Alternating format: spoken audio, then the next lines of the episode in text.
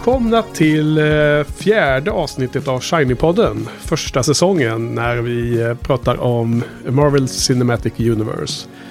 Och som vanligt har jag med mig två gäster och det är Karl och Johan. Välkomna! Hej hej! Hallå! Sådär ja, nu har det i alla fall gått eh, lite fler dagar sedan sist. I och med att vi spelade in mycket tidigare förra veckan. Ja, hade lite mer tid att se filmerna också. Ja, precis. Och nu är vi Skönt. tillbaka på vanliga inspelningsdagen på torsdagen. Så hur har eh, de tio dagarna varit sen senast? Allting väl? Ja, det får jag säga. Twin Peaks har börjat. Just det, Det var härligt. ni har, ni har tittat. Ja, Vi, vi har sett eh, ett avsnitt båda två. Men vi får inte, får inte spoila Vi får inte spoila, absolut ingen spoil. Och jag har inte sett eh, det heller ännu då, då. Jag har inte sett det ännu. Men överskuggat av eh, dåliga nyheter Absolut, ja. Vi överallt. Roger Moore, och Manchester och Mm. Ja, går, dog syrrans hund också. usch då. Ja, precis. Eh, terrorattentat och så. Och sen också att precis eh, två dagar efter vi spelade in förra gången så eh, eh, blev det ju känt att Chris Cornell hade dött och tagit livet av sig. Det var ju väldigt trist. Vi, vi nämnde ju honom också Mm. i förra poddavsnittet. Så det var otroligt trist. Det är en, ett favoritband och en favoritsångare Det är Soundgarden du tänker på då. mm, Mm. som vi nämnde då också. Ja, en, ett av få bra musikinslag så här långt i podden. Väldigt. Ja, hur menar du? Jag hade inte ACDC och allt. Ja, ja, du menar i filmerna ja. För att jag tror inte jag har spelat så mycket. Vi har ju eh, Niklas eh, suveräna vignettmusik här. Mm. Den har vi, lyssnar vi på varje vecka. Den är bra.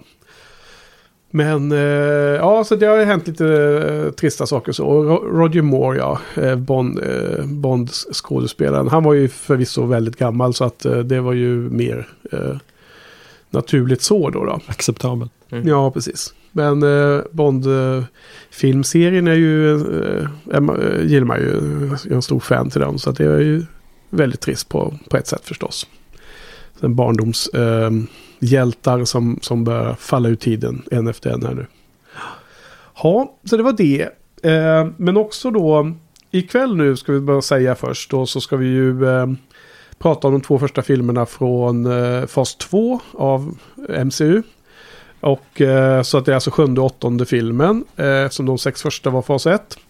Och båda de här kvällens filmer kommer från 2013. Vad blir det? Fyra år sedan. Mm. Eh, För de klumpar ihop sig mer och mer här mot slutet. Det blir ju tätare och tätare emellan. Men vi ska snacka om Iron Man 3 som kom ut i maj 2013. Och sen Thor The Dark World som kom ut i november 2013. Så är det med det. Och i och med att vi spelade in så tidigt förra gången så hade vi ju inte hunnit få in några eh, kommentarer ännu på shinypodden.se. Eh, vi spelade in samma dag som det avsnittet släpptes då. Och, Ja, eh, och så, så att vi hade inte riktigt hunnit få in dem helt enkelt. Så Johan, du har kollat lite vad vi hade för några kommentarer från förr, förra avsnittet.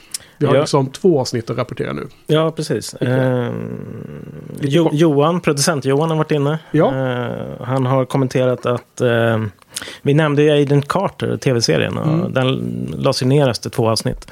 Och jag, Nej, två säsonger va? Ja, vad säger jag? På, Ja. på säsongen, precis.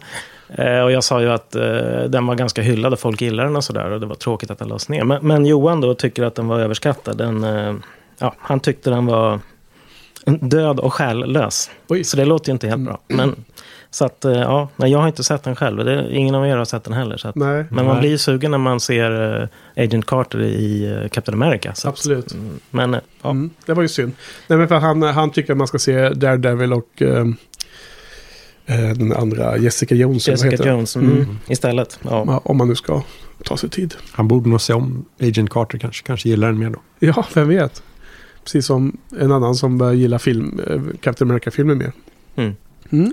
Eh, ja, sen har Sofia, eh, vår pålitliga kommenterare, varit inne och eh, pratat lite om eh, Gwyneth Paltrow. Just det. Eh, Pepper Potts i Iron Man-filmerna. precis. Vad säger hon om Gwyneth? Ja, hon nämner några filmer som, som eh, faktiskt varit bra i det. Emma till exempel och eh, The Talented Mr. Ripley. Royal Tenenbaums också. Ja. Så det finns väl några där, men eh, vi är väl inte... Vi tycker väl inte hon är så himla bra, va? Jag nämnde all, igår, tror jag, att eh, jag tyckte hon kändes som en bortglömd syrra. Eh, liksom, eh, Angelina Jolie och eh, Uma Thurmans bortglömda syrra, tyckte jag på något Ja, sätt. De hur, känns som. hur, hur, Hur var kopplingen där? Hur Ja, men det, det känns som de tre är ganska lika, fast Gwyneth Paltrow är liksom på något sätt någon som är lite blekare, kanske. Ja. Okej, är det liksom i um, typ av roller de tar eller är det Mm. utseende? Mm, eller ja, utseende och stil på något sätt. Jag vet inte. plats i huvudet i, Ja, i eh, minnesbanken? pla- Plats i mitt huvud, ja. ja. Just det. Sen så, eh, vå- vårt snack då i podden om, om Thor. eh, Så eh, blev hon, hon blev sugen på att se om Thor helt enkelt. Mm. För att det verkade så roligt. Så, att, så att, det var kul. Ja, verkligen.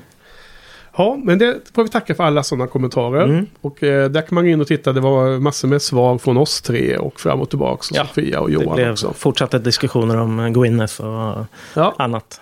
Det dr- drones och droids och allt möjligt. just det. Det är precis så man vill ha det. Och sen då veckans avsnitt som kom ut i måndags var ju det, nummer tre. Där vi pratade om, eh, vilka var det vi pratade om nu då? Vi pratade om The Avengers i alla fall. Och eh, Captain America, nej. Jo då. Jo. ja, det var där, okej. Ja, vi kanske har blandat ihop här nu. Men ja, har vi fått några kommentarer där då Johan? Eller vad säger jag Karl? Har du koll på det? Ja, visst, självklart. Även där Sofia. Eh, som eh, till skillnad från producent Johan tycker att det är roligt att jag uppskattar Guardians of the Galaxy 2 lite mer efter omtitt. Ja, Ehm, Lika cynisk. Ja, precis. Ehm, och eh, hon ifrågasätter den visuella referensen till Star Wars som påstods med en motorcykeljakt. Att den snarare är kanske kopplad till Indiana Jones filmer. Där de ju också glassar runt lite i motorcyklar. Ja Det- jag ser inte, jag är inte riktigt med på hur hon tänker där. Men det, det är säkert så. Ja, när de bränner runt med Sean Connery i sidovagn väl.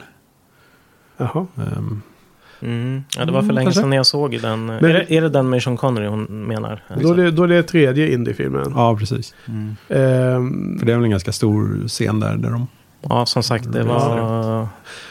ja, jag tyckte fortfarande att eh, motorcyklarna i skogen var eh, som raceade mot den här eh, borgen eller fortet som eh, Hydra hade. Eh, var väldigt lik eh, den här eh, jakten i den här skogen där på Endor. Endor. Endor. Ja. Ja, den kom ju före Indiana Jones. Kanske, Kanske, den eh, men jag tror att Sofia kommenterar väl det, att den kanske ligger till grund för båda också va? Jo, Ja. exakt. Men om Sofia har tycker det så får hon ju tycka det. Absolut. Men jag, jag eh, gjorde, sa en replik här på den Ja. kommentaren. Ja, men eh, sen utvecklar ju Sofia lite det vi snackade om Tony Stark som eh, individualist och eh, Steve Rogers som eh, en lagspelare. Att det kanske då kan knytas till respektive tidsålder. Ja. Att man eh, på 40-talet var mer eh, för kollektivet och eh, nu för tiden så är individen starkare. Mm. Ehm, Det kan väl ligga en hel del i det. Kö, köper du resonemanget Karl? Ja, Mm. ehm, ja ehm, på något plan. Ja. Och det kanske vi återkommer lite till Ja, gärna det. Framöver. Ja. Och sen har väl producent Johan varit inne också va? Nu precis före inspelning. Han har koll på vår, eh, vår eh, tidsschema. Ja, precis. Här eh, påstår han att det faktiskt finns någonting i Agent Carter. Att man får en payoff på Tony Stark. Att han inte gillar att få saker eh, handed to him. Just det, för att det var någonting du nämnde förra gången Johan. Och efter den inspelningen så hade du kollat upp det också. Va? Hur var det egentligen? Det fanns en sån... Eh, Ja, det, din spaning var, hade grund va? För det, det fanns på internet eh, sådana eh, det, var te- givetvis, teorier. det var givetvis folk som hade uppmärksammat det där och satt ihop lite bilder och så och, från, på scener då där han inte vill bli eh, given saker. Utan det ska alltid vara någon annan som tar emot. Lite udda fobi på något sätt. Ja, Ja. det dyker upp en liten sån referens även i, i dagens... eh, Okej, den, den tänkte jag inte nej, på. Trots, jag, att, jag, trots att vi pratade om det. Men du fick ju uppdrag förra gången att hålla spaning på den här mm, så jag hade lite spaning på det. Så Nej, du- men det, det, vara- det finns en grej i det där tydligen som är återkommande. Du, du får sköta den, den, den, den eh, frågeställningen. Så att säga. Ja. Ja, vad bra. Nej, men tack för alla kommentarer och gå gärna in och, skriv in där på shinypodden.se och så om ni vill. Eh, de som lyssnar och så. Ja, okej. Eh, men vad bra. Men då tror jag att vi kan gå vidare och börja prata om kvällens första film. Vad säger ni om det? Det låter lämpligt. Admit it. You need me. We're connected. What I need is for you to go home, be with your mom, keep your trap shut, guard the suit, and stay connected to the telephone. Because if I call, you better pick up. Okay? Can you feel that? We're done here. Move out of the way, or I'm going to run you over. Bye, kid.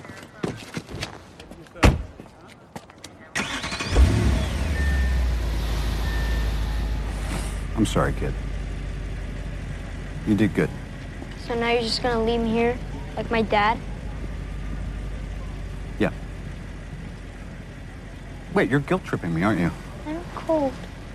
I can tell. You know how I can tell? Because we're connected. A shot. Sådär ja, så att första filmen ikväll är ju då alltså Iron Man 3. Eh, som kom ut i maj 2013. Och eh, den här filmen är då, eh, har man bytt regissör. Eh, så det är Shane Black som har både skrivit manu- manus och regisserat den här filmen. Och Shane Black känner vi igen från, eh, han har ju skrivit mycket, många manus på, på välkända actionkomedier. Det är alltså alla Dödligt vapen-filmerna. Han har skrivit manus för den här otroligt bra filmen med Gina Davis, The Long Kiss Jaha. Goodbye. Ja. Han har skrivit eh, manus för The Last Action Hero med Schwarzenegger som är, är väl sådär. Eh, även Kiss Kiss Bang Bang som också var hans första, alltså som var hans regidebut tror jag. Den, med, den är även Robert Downey Jr. med på. Mm. Eh, den är väl helt okej tror jag. Eh, han gjorde The Nice Guys som Just var från förra året. Och sen såg jag på, på IMDB att han har en eh, film som pågår nu som är filming. Som, han, som är alltså Predator 4. Men visst är han med i Predator också? Det är möjligt att Jag tror är han spelar i, den här snubben med glasögon. ja, i Predator. Så, Ja. Den som kom för några år sedan. Nej, nej, den första rovdjuret, Predator. Jaha, du menar Men- från 80 Ja. 80-talet? Okej. Jag tror han har en roll Det är där. möjligt. Eh, Predator 4 då kommer i alla fall nästa år då, 2018. Så okej, så ska jag dra en, och jag har skrivit upp en liten synopsis här, förberett mig för en gångs skull. Eh, så det här då, det, det är en, eh, filmen är egentligen eh, startas och avslutas och så, så här, bookends som man säger på engelska. Eh, med Tony på psykologisoffan och ligger och bekänner sina synder. Ehm, och avslutningen av den är ju, en, är ju den här extra, extra scenen som är allra sist då. Så att han eh, drar sig till minnes av någon, eh, något illdåd han gjorde på nyårsnatten 1999 i Bern. I Bern i Schweiz. Eller Schweiz som vi säger. och där eh, gjorde han eh, en person, Aldrich Killian, eh, gjorde honom eh, kränkt. Och även en, en tjej, Maya Hansen, blev också kränkt av Tony. Så det är Guy Pearce och Rebecca Hall som då är eh, bad guys i den här filmen. Eh, och i nutid, det här är ju då efter Avengers. Så Tony Stark lider av någon slags posttraumatisk stress, kan inte sova. Och ehm, eh, Däremot har han helt dragit sig tillbaka från offentligheten och låter Pepper Potts driva företaget medan han sitter i källaren och bygger eh, prototyper av sin dräkt så, i rasande fart, uppenbarligen. För hon säger väl vid något tillfälle att hon tror att han jobbar på nummer 17 fast han är ju på nummer 42 då som vi får se i den här, som är en av dräkterna han använder i den här filmen. Eh, och Kilian då har skapat en eh, figur som är en internationell superterrorist som heter The Mandarin. Men som egentligen bara är en decoy. En skådespelare som används som, som, eh, som Frontfigur. frontfigur. Ja. Som spelas otroligt lustigt av Ben Kingsley. En brittisk skådespelare vid namn, vad heter han? Trevor Slattery. Slattery. Eh, och Killian, han... han eh, och lite oklart vad hans eh, endgame är. Det kanske ni får hjälpa mig att förstå sen. Men han hatar i alla fall Tony för den här oförrätten han gjort. Och han hatar honom nästan lika mycket som Carl här har jag skrivit i mina notes. eh, och han attackerar Tonys hem. Eh, så att Tony Stark flyger iväg. Eh, mer eller mindre av en slump. En, ja, ni kommer ihåg att den här själva dräkten som han flyger i var inprogrammerad att åka till en liten håla i någon långt bort. Rose Hills, eh, vad det nu var. Tennessee, eller? Nej, Ja. han Ja, hamnar där i alla fall. Och eh, samtidigt så blir då Pepper Potts kidnappad. Och sen så får eh, Tony hjälp av den här lilla killen Harley. Som för övrigt är en av eh, de här två små pojkarna i Jurassic World.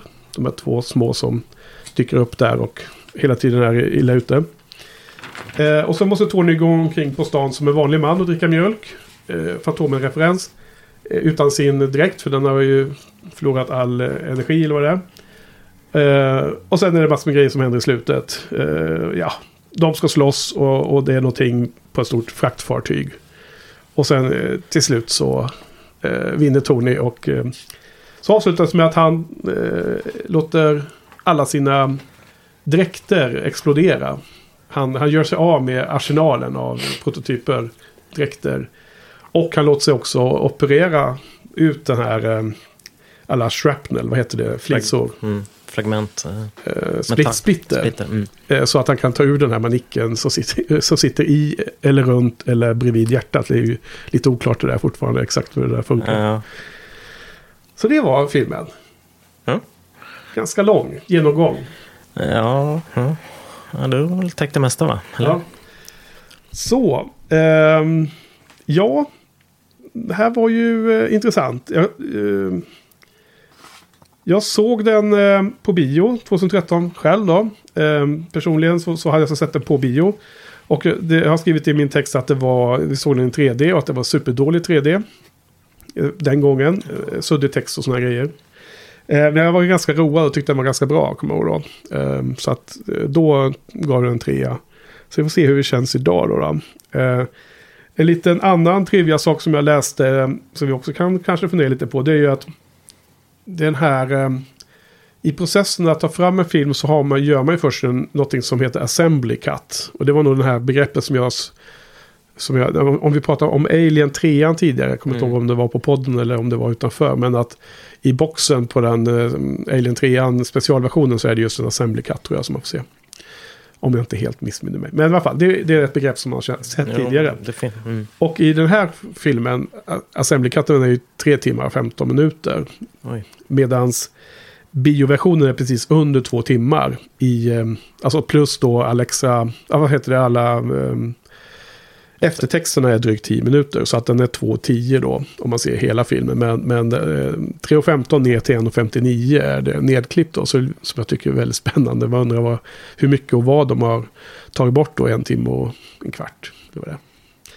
Men nog om det. Så vad, vad tycker ni om tredje Armen-filmen nu då? Vem vill börja? Jag kan börja. Ja, Eh, ja, jag blev lite överraskad. Jag, eh, jag såg den också på bio när den kom. Eh, och eh, jag vet inte, då eh, gav den två av fem. Eh, och jag, bara, jag förstod inte vad den handlade om, jag förstod inte vem som var skurken. Eh, jag tyckte The Mandarin var ett skämt. Och jag blev arg när han var, visade sig vara en skådis. ja. Eh, och jag tycker som vanligt då att, att Robert Downey Jr. Eh, han pratar för mycket liksom. Han är för glassig liksom och någonting. Eh, ja, hafsig, tråkig action i slutet med 30 autostyrda järnmän som flyger omkring. Så, så, så tyckte jag. Men alltså, nu tycker jag ju i princip tvärtom på alla de där punkterna. Jättekonstigt. Kan jag tycka. För att jag, jag vet inte om det är Shane Black kanske som, som får in någon annan ton i framställningen av Tony Stark. Eh, så nu är du positiv på alla de här punkterna? Nu, jag tycker det var väldigt skönt att John Favreau eh, hoppade av Iron Man-tåget. För att jag, jag fick en annan känsla för Tony Stark här. Och jag vet inte om det beror på kanske att han har sina eh, problem med sömnen och att, eh, att han blir på något sätt mer sympatisk när han har de här mm, posttraumatiska syndromen. Men ja, även liksom i, de här, i de här scenerna i, i Bern då för 10 år, eller 99 så nej, jag tyckte visst han, han är en playboy liksom där och mm, har ett one night stand med Rebecca Hall. Men jag vet inte, jag, jag tyckte inte han var lika osympatisk som han var eh, tidigare. Men det, ja, Så, så ja. plötsligt nu är det, fast han är ju, han, han är ju ganska, han är inte jättetrevlig mot, mot, mot de här, han pratar med några forskare där och han är inte jättetrevlig. Men av någon anledning så nu så funkar det för mig. Så att, ja, jag vet inte. Mm. Tonen har ändrats på något sätt. Jag kan inte riktigt sätta fingret på vad det är. Eh, Ja, men sen är ju allt annat i filmen också. Det är ju inte bara hur, hur Tony är väl som, som leder till hur hela filmen upplevs. nej, eller? men det, nej, men det var en aspekt av det Ja. hela. Och sen det andra var ju då att eh, jag gillar den som actionfilm. Alltså Ja. det, jag fick eh, alltså 90-tals actionvibbar, vilket då inte är så konstigt. Nej. I och med att det är Shane Black då. Jag, eh, ja, som du nämnde Henke, att ja, Dödligt vapen och även den här The Long Kiss Goodnight. Det visste jag faktiskt inte. Den, för det, den gillar jag väldigt mycket, just ja. den eh, ja, den filmen. är svinbra. Ja, jag tycker den är eh, jätterolig. Eh, Samuel L. Jackson är med där också för övrigt. Eh, eh, Marvel-koppling. Um, Men just att det är Shane Black är så tydligt i den här um, helikopterattacken mot uh, Tony Starks hem. Är ju väldigt liknande som en scen i andra Dödligt vapen-filmen. mm, Tvåan. När det kommer eh, de här, där är det ju så militärer som är hans motståndare. Eller vad heter det, Mel Gibsons motståndare. De kommer i, och attackerar hans, eh, inte riktigt lika dyra hem då. då men han, han bor ju i någon, i någon husbil på någon strand där. Men det är väldigt liknande i själva setupen. mm. Man påminns om det. Ja, Väl inte, alltså det känns mer som en kul eh, sån där directors trait eller vad säger man? Någon slags eh, ja. preferens. Eh, typiska scener som de har. Mm. Ja, fortsätt. Eh, ja, eh, så att det var liksom, jag tyck, den var liksom på lite mindre skala, actionen. Eller Ja. mycket mindre än till exempel nästa film eh, som vi ska prata om. Eh, och så gillar jag också att Tony Stark blev, eh, var utan dräkt liksom och fick, eh, då när han hamnade i, här i, i Tennessee och jobbade med den här pojken i garaget. Och, Ja. Han måste gå på gatan som en vanlig man. Ja, och han fick ändå då slåss mot de här, eh, de här eh, glödande supersoldaterna eller vad det nu var. Vad hette den här medicinen de tog? Extremist eller något sånt där? Extreme, ja, ex, ja någonting sånt. Extremist. Ja. Ja. Eh, och han fick liksom improvisera och bygga, använda, vara smart helt Mm. enkelt. Det, det tyckte jag blev roligare än när han flyger omkring som Iron Man. Mm. Och, Exakt, och det blir nästan lite alltså, en annorlunda, men det, det blir mer liknande som när Thor kom ner på jorden i, förs, i förra...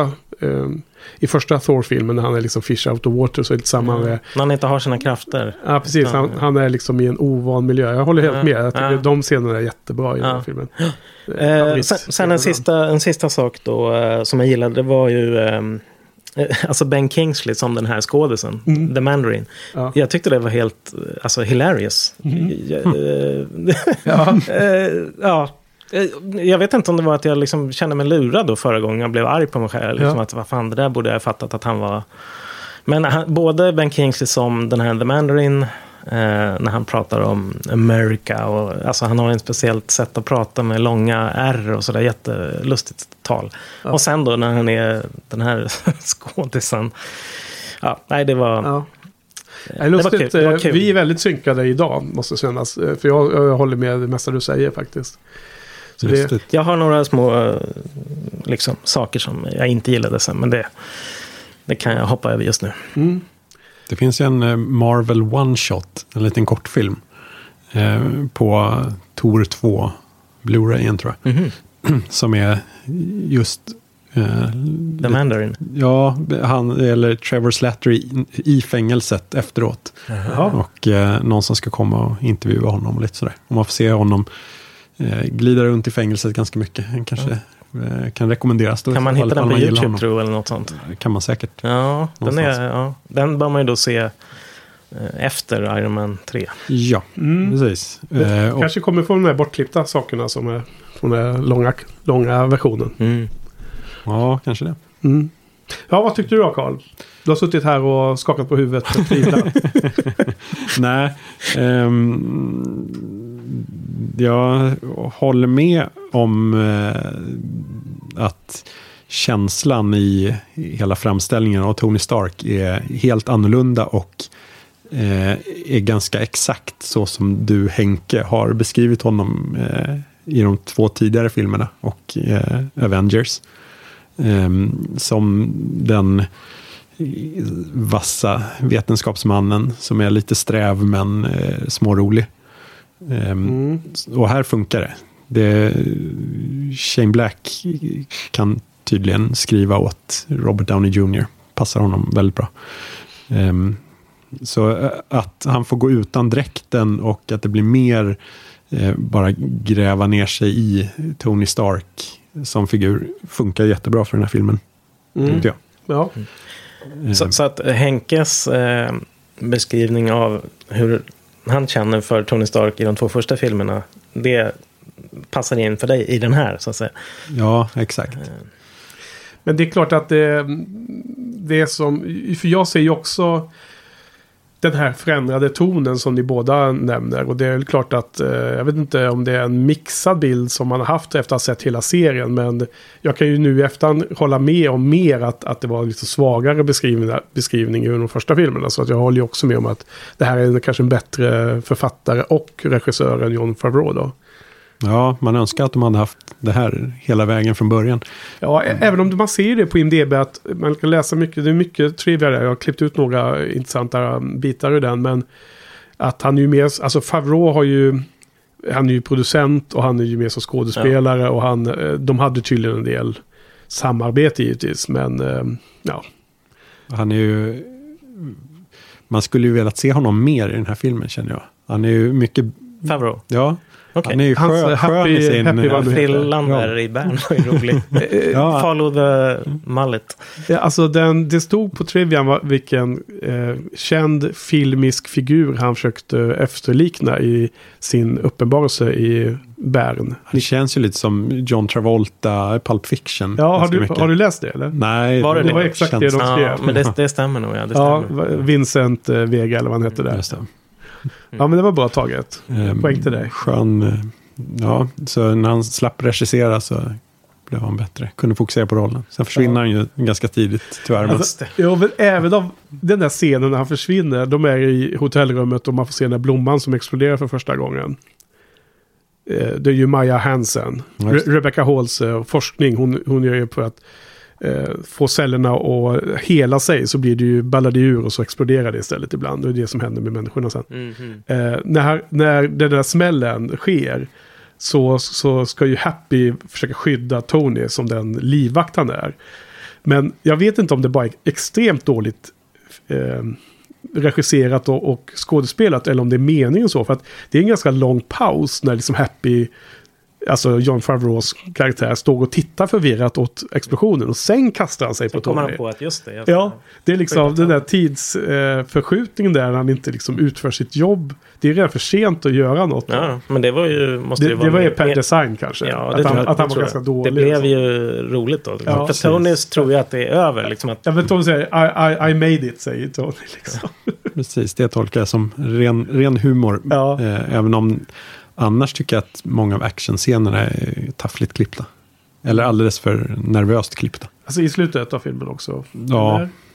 Ehm, de flesta actionscenerna, särskilt de där som du Johan tyckte var bra när han inte har sin dräkt och är i Tennessee och tvingas slåss mot massa. Där är miljard superkorta klipp.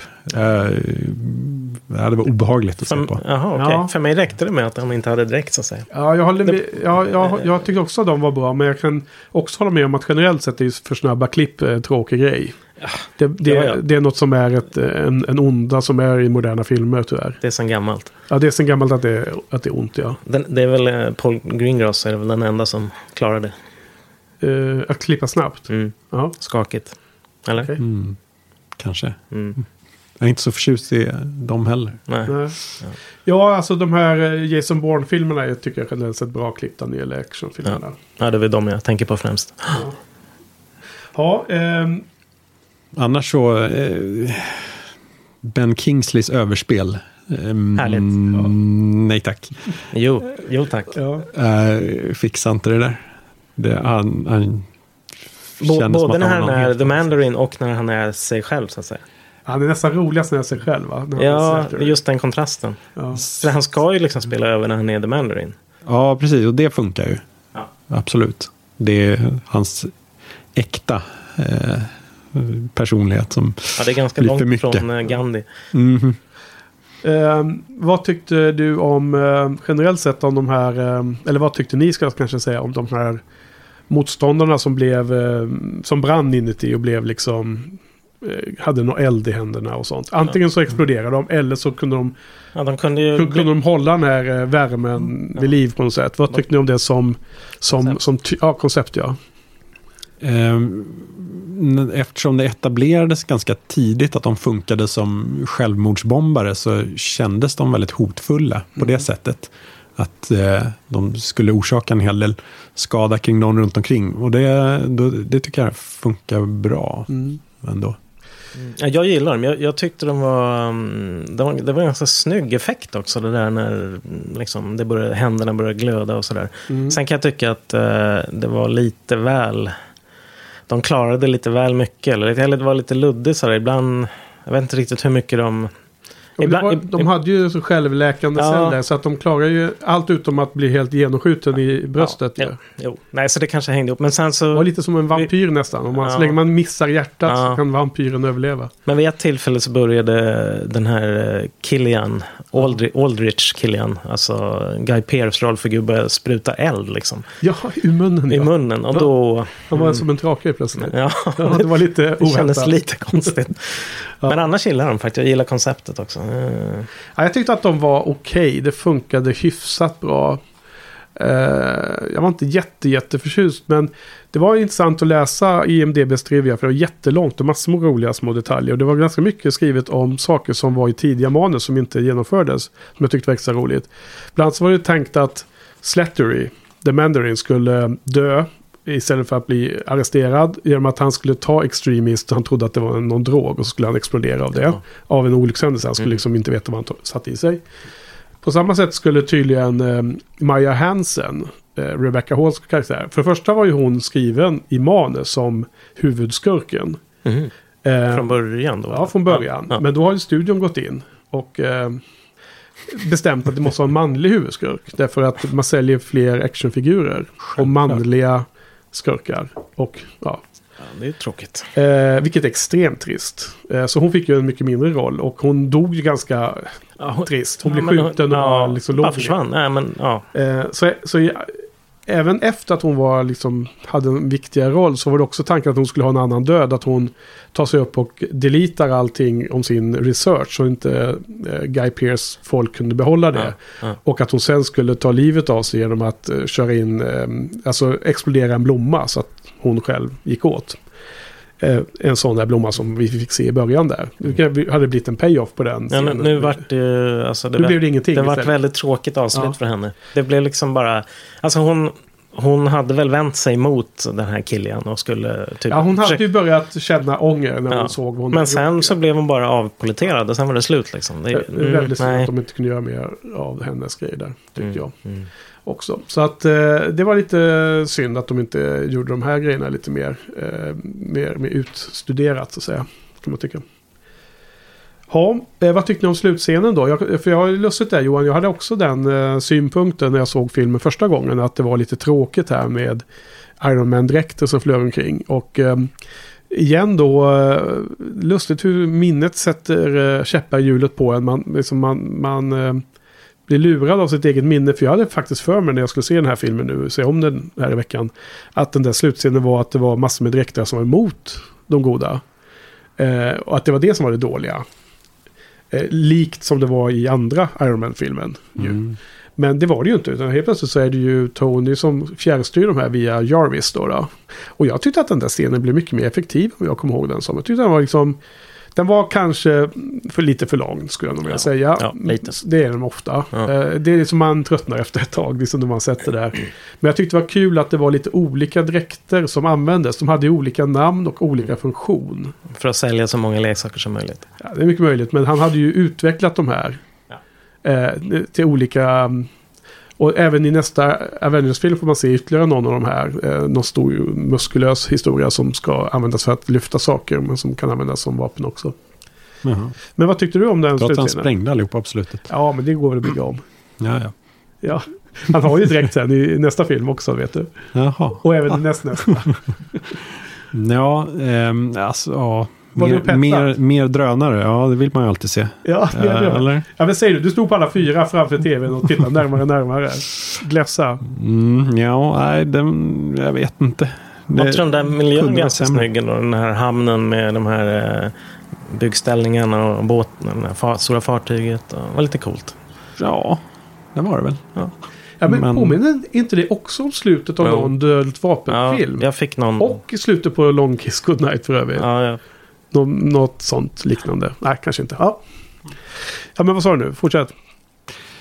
Ja, jag vet inte. Den kändes lång och seg. Och, ja. och just det där med herrans massa drönare. Man vet ju hur det slutar ändå. Sen eh, just det där att det var ju ett skönt dramatiskt ögonblick att Pepper Potts dog. Ja. ja. Men som vanligt Vad så tusan, nollställer de det.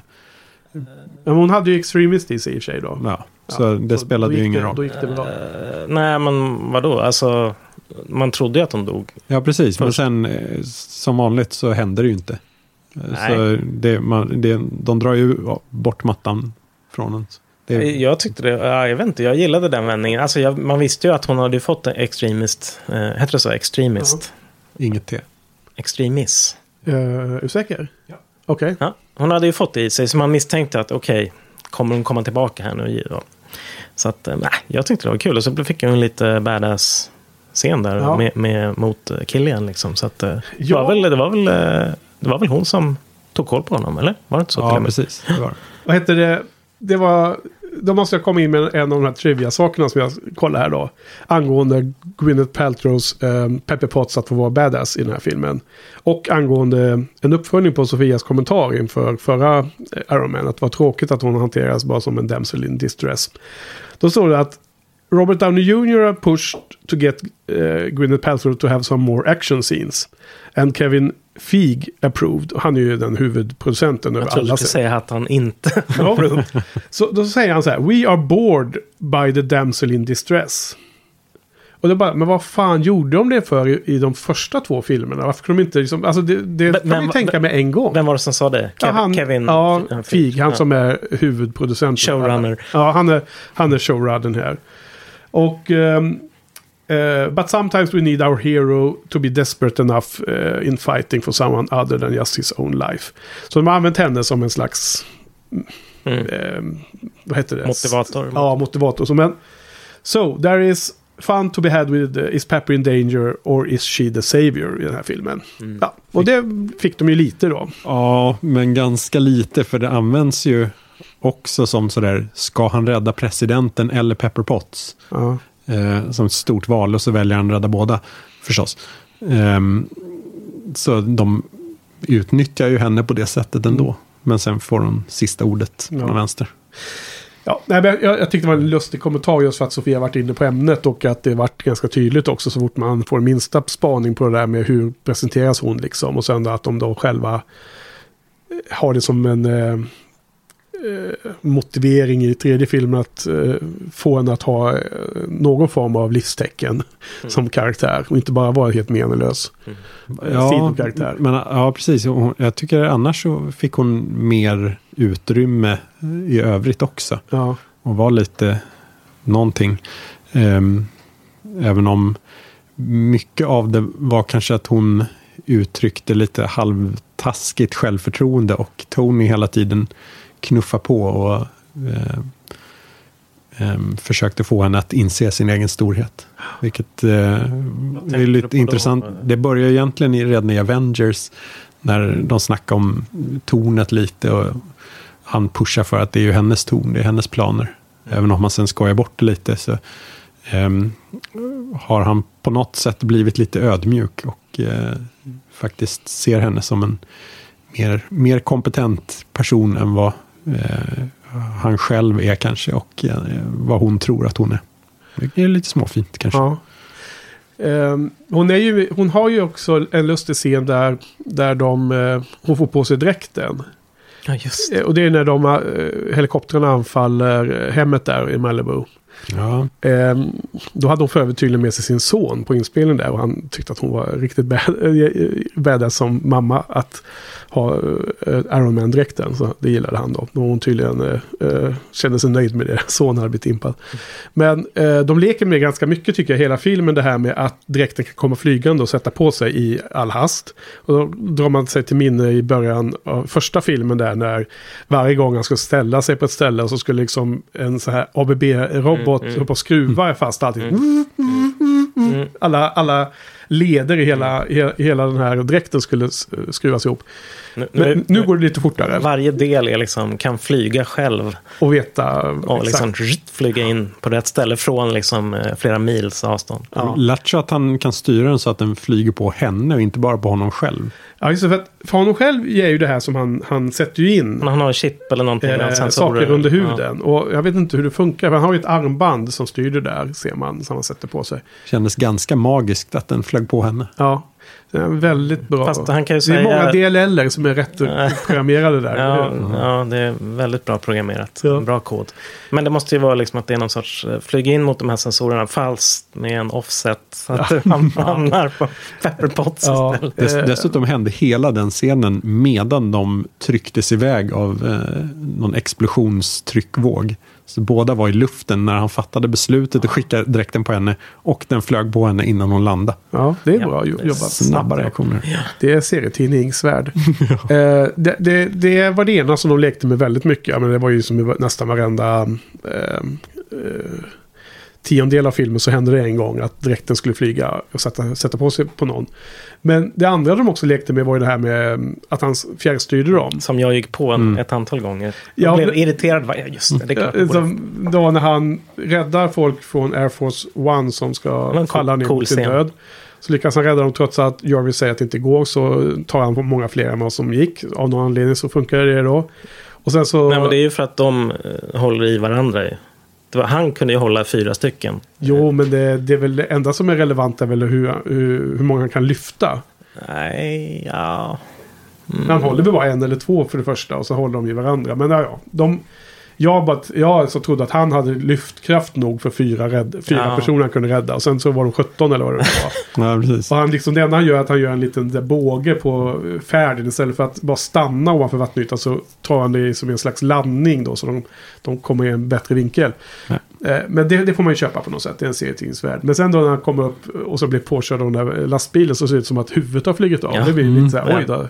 Hur gick det för Tony nu? Men då var han ju inte där inne. Ja, det borde man ju begripit. Men det, Ja. Det hade ju varit kanske en eller två scener åtminstone innan där. Där han var ju fjärrstyrd då. Liksom. Ja. Han höll ju på med Pepper Potts där när hon, de var hemma. Och Ja. han, han, inte, Ja, han, men de, de sätter upp den, eh, den överraskningen med tidigare. För att hon har en liten eh, glasbit framför ögat som man styr allting via. Ser ut som. Ja, den var eh, skickligt gjord, måste man säga. Man blir lite här. Du vet, eh, funkar. det var ju, jag såg en eh, NFL-match över länge sedan nu på tv. Och det var ju en rejält hård tackling på en spelare där som hela hjälmen flög av. Och det såg precis ut som huvudet flög av. Och jag bara liksom, shit. Gick huvudet av liksom? Så, och så zoomade de ner på hjälmen. Det var helt tomt då. Den gången också. Så att det var, ja, lyckligtvis. mm. Ja, eh, Men eh, den scenen tidigare där, vilken där tidigare? han eh, hänger med Pepper Potts, men egentligen i källaren. Mm. Ehm, varför? Jag kommer inte ihåg riktigt. Beskriv mer. Vilken scen? Det är lite Dr. Manhattan-ögonblick. Han... Ja, de ska hänga lite tillsammans romantiskt. Men han är, kommer i dräkten och hon försöker plocka av dräkten men han vägrar. Och sen, Det är hemma eh, hos dem. Ja, eh, Precis, just det, de är en våning han- upp, men han står nere i källaren. Hon går ju ner direkt och avslöjar honom. Är det den scenen? Ja, precis. Mm. Och han satt där nere för att vadå? Det är ju inte så att han kunde sitta och småpula med grejer vid sidan av, utan Nej, han han fokuserar ju på Han var tvungen att styra, styra dräkten. Han ville bara inte vara nära henne. Nej, han ville bara testa funktionen. Det var, det var mer som ett, som ett prank, liksom, som en rolig grej tyckte jag. Tror jag. Var det så? Ja, så tolkar jag det. Ja, för det var, jag kände lite att han hela tiden kände sig ganska osäker utan att vara i dräkten. Och Ja, inte men- riktigt våga eh, socialisera som sig själv. Men samtidigt så med, säger han ju att det är hon som håller honom vid liv på någon vänster. Så Ja. just med henne så kändes det inte som att det existerade. Samtidigt som man då sitter och fjärrstyr. Ja, jag såg det mer som att han höll på att testa ny teknik som vanligt liksom. Och den här gången så ville han se om han kunde lura Pepper Potts att det var han som var i, i, i, i utrustningen, eller vad heter det, dräkten. Men så avslöjade hon honom direkt. och Det var också liksom ett tecken på hur, hur väl de känner varandra. Tolkar jag den scenen som när hon gick ner och hittade honom i, i real life. Eh, efter den scenen så är det väl där på natten de ligger och sover. För att han eh, kan ju inte sova på natten men eh, de har väl, han har fått av någon anledning så somnar han där då. Så får han här, precis som Mel Gibson i Dödligt vapen, får de här nightmares liksom. Och det, jag tycker det är en väldigt bra scen där när det helt plötsligt kommer en dräkt och ska attackera Pepper Potts liksom. Som är, är, en sån här, han är som vakt. Eh, maskin där ju. Ja, ja, just det. Det är väl ja. den här filmen? Ja, ja, absolut. Jo, Ja. Och hon blir ju jätteförbannad såklart. Ja, det var lite orättvist av henne eftersom han just beklagade sig över eh, att han inte mådde bra och inte kunde sova. Ja. Och så tvingade hon honom att sova och så gick det snett och då blev hon sur på honom. Ja, det, blev, men det var ju också naturligt. Det klart hon blev det. Taskigt. Det kom en stor jävla dräkt där och höll på att hota henne. Ja, Tog men- handen på halsen eller vad det var. Jag förstod i och för sig inte riktigt varför. Men Jo, jag därför att han, eh, missade säkert. han hade mardröm. Och ja. han tillkallade...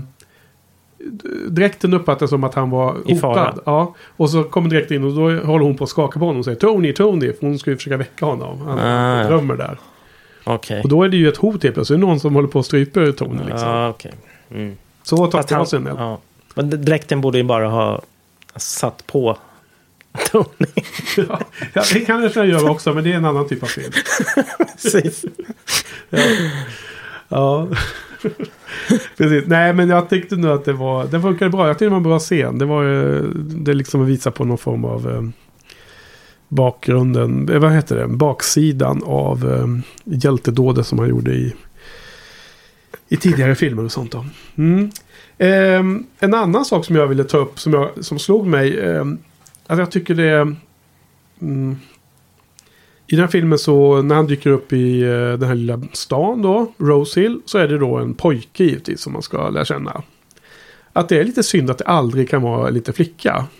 Utan det ska vara en liten pojke som är kul och eh, har liksom en charmig och är duktig på teknik och intresserad av samma saker som Tony och sådär.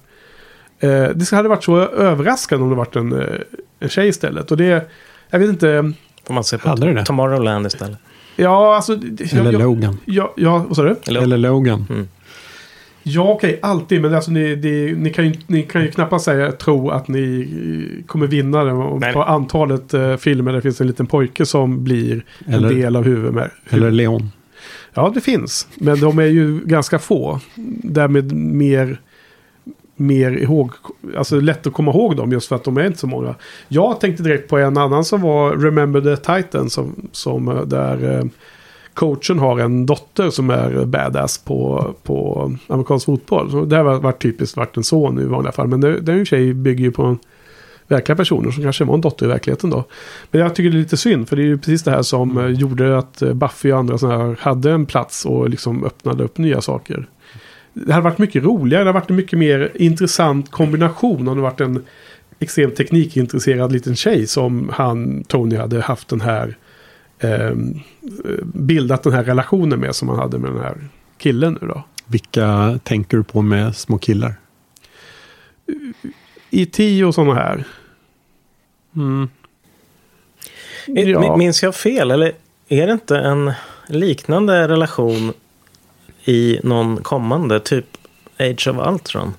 Det är också någon eh, kill, kill, liten kille i ett garage som är, blir kompis med någon av Avengers. Ja. Eh, Eller är det den här jag jag inte tänker på? riktigt ihåg. Alltså, garage, de är ju hemma hos uh, Hawkeye. Är det något garage Är det där? Hawkeye det jag tänker på? Han har någon familj där. Den lille killen Håkan. Ja, jag får...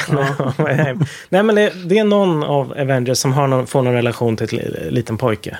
Men det, det måste nästan vara den här jag tänker på. Men jag har något, har något minne av att det dyker upp en liknande grej i en kommande film. En av de senare. Ja. Ja, vi får... Det finns många filmer där det är unga barn med och jag tycker oftast är pojkar. Och det kan man uh, nog lista ut om man bara tittar efter lite. Men det är ju... Ja, vad den där? Terminator 2. Ja... Eh, vad heter den där... Eh, eh, vad fasen heter den där eh, filmen som... Ah, nu står det still huvudet på mig.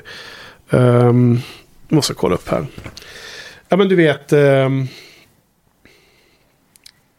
eh, Take, Take Shelter-regissören, hans... Uh, Jeff Mudd. Mud.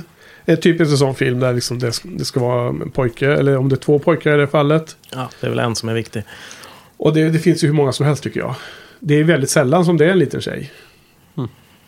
Håller ni inte med om det? Jo, får ni, det är sällan. Det håller jag nog med. Ja. Jag försöker komma på några exempel. Det är svårt så här bara Ja. på rak arm. det, men, det eh, får man tänka igenom vilka som är mest tydliga. Det skulle kunna vara olika eh, kön på dem. Men eh, Logan är ju bra och det är en ganska ny film. Eh, vad var det mer du sa? Ja, eh, Nikita, vad, nej, vad heter det? Leon. Leon. Leon. Eh, men den blir också så här väldigt uppmärksammad. På något sätt så tror jag de här filmerna som vågar ta de här, göra de här annorlunda kombinationerna är de som blir ihåg, alltså som man kommer ihåg. Jag tror att de, de skulle vinna på att göra det här fler gånger. Sen nämnde Men- jag Tomorrowland som exempel, men den är väl inte så bra som film i sig. Men det är, det är en, lite, en tonårstjej, så hon är väl lite äldre kanske. Men eh, Ja, det, också klart, och teknik det kommer i efter, vattnet efter uh, The Hunger Games har, har liksom öppnat den porten. Mm. Sådana där eh, badass tjejer. Nej, men får hoppas att det kommer mer bara. Men här satt jag och tänkte på det. Inte för att vara P politiskt korrekt. Utan det var mer för att jag bara tänkte att det hade varit intressantare att sett eh, Tony Stark interagera med en, med en tjej här. Tyckte jag bara helt plötsligt när jag såg filmen. Så därför var det därför jag, jag skrev det som en not. Men Ja, ehm, på något sätt så får ju han någon sorts identifiering med den där ungen. Och det är kanske då enklare när det är en liten teknikpojke så han kan se sig själv i den. Ja men det är det jag inte riktigt köper. Jag tror att det hade kunnat funka jättebra med, med någon som skrivit manus på rätt sätt. Att få den samma identifiering. För relationen far och son är exakt densamma som far och dotter. Nej, men för att kunna få en eh, relation, alltså få en eh, identifiering så kanske det inte är relationen far och son som han drar på där. Fast det är, ord, ja, det är ju väldigt mycket det. Ändå. Så mycket av deras dialog är ju just eh, om hans trassliga förhållande till sin pappa. Eh, Som är ganska Tonys bra, förhållande. rolig dialog också. Ja, Ja, alltså en, en sån där viktig eh, bit i den relationen är ju när Tony dyker upp och första gången introducerar sig så frågar han vem är du? Så säger han I'm the mechanic säger han ju. Och sen säger han att han heter Tony. Och senare i en eh, scen när han har får sån här panikångest för andra gången. Först har ju barnet sett det en gång och förstår att det där finns. Och andra gången så sker det när Tony kör en bil. Kommer du ihåg? Actually, sir, it is charging. But the power source is questionable. It may not succeed in revitalizing the Mark 42. What's questionable about electricity? All right, it's my suit, and then I can't. I'm not gonna. I don't want to. Oh God, I can't. Tony? Are, are you having another attack? I didn't even mention New York. Right, and then you just said it by name while denying having said it. Okay, um, uh, God, what am I gonna do? just breathe. really, just breathe. You're a mechanic, right? Right. You said so. Yes, I did. Why don't you just build something?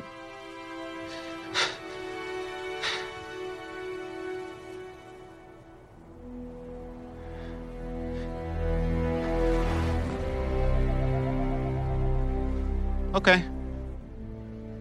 Thanks, kid.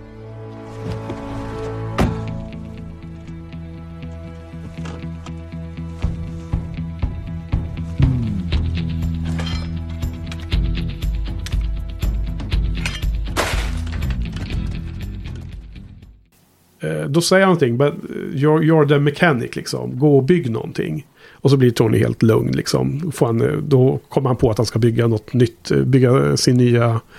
Bygga vidare på sin dräkt eller vad han gör. Ja. Eh, och det är liksom... Då tycker jag... Det för det första hade lika gärna varit en, en liten flicka som hade alla absolut. de bitarna. Ja. Och där, det var där också man ser att...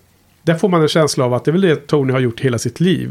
Han har gått ner i, i, på, på pojkrummet och börjat bygga saker när han blev eh, oroad eller störd på något sätt. Som alla barn blir. Oavsett om det är ett bra eller dåligt uppväxt. Så verkar det vara hans go-to moment. Liksom att han, han kom in i den. Eh, gör han den aktiviteten så, så, så finner han sin trygga plats. Liksom.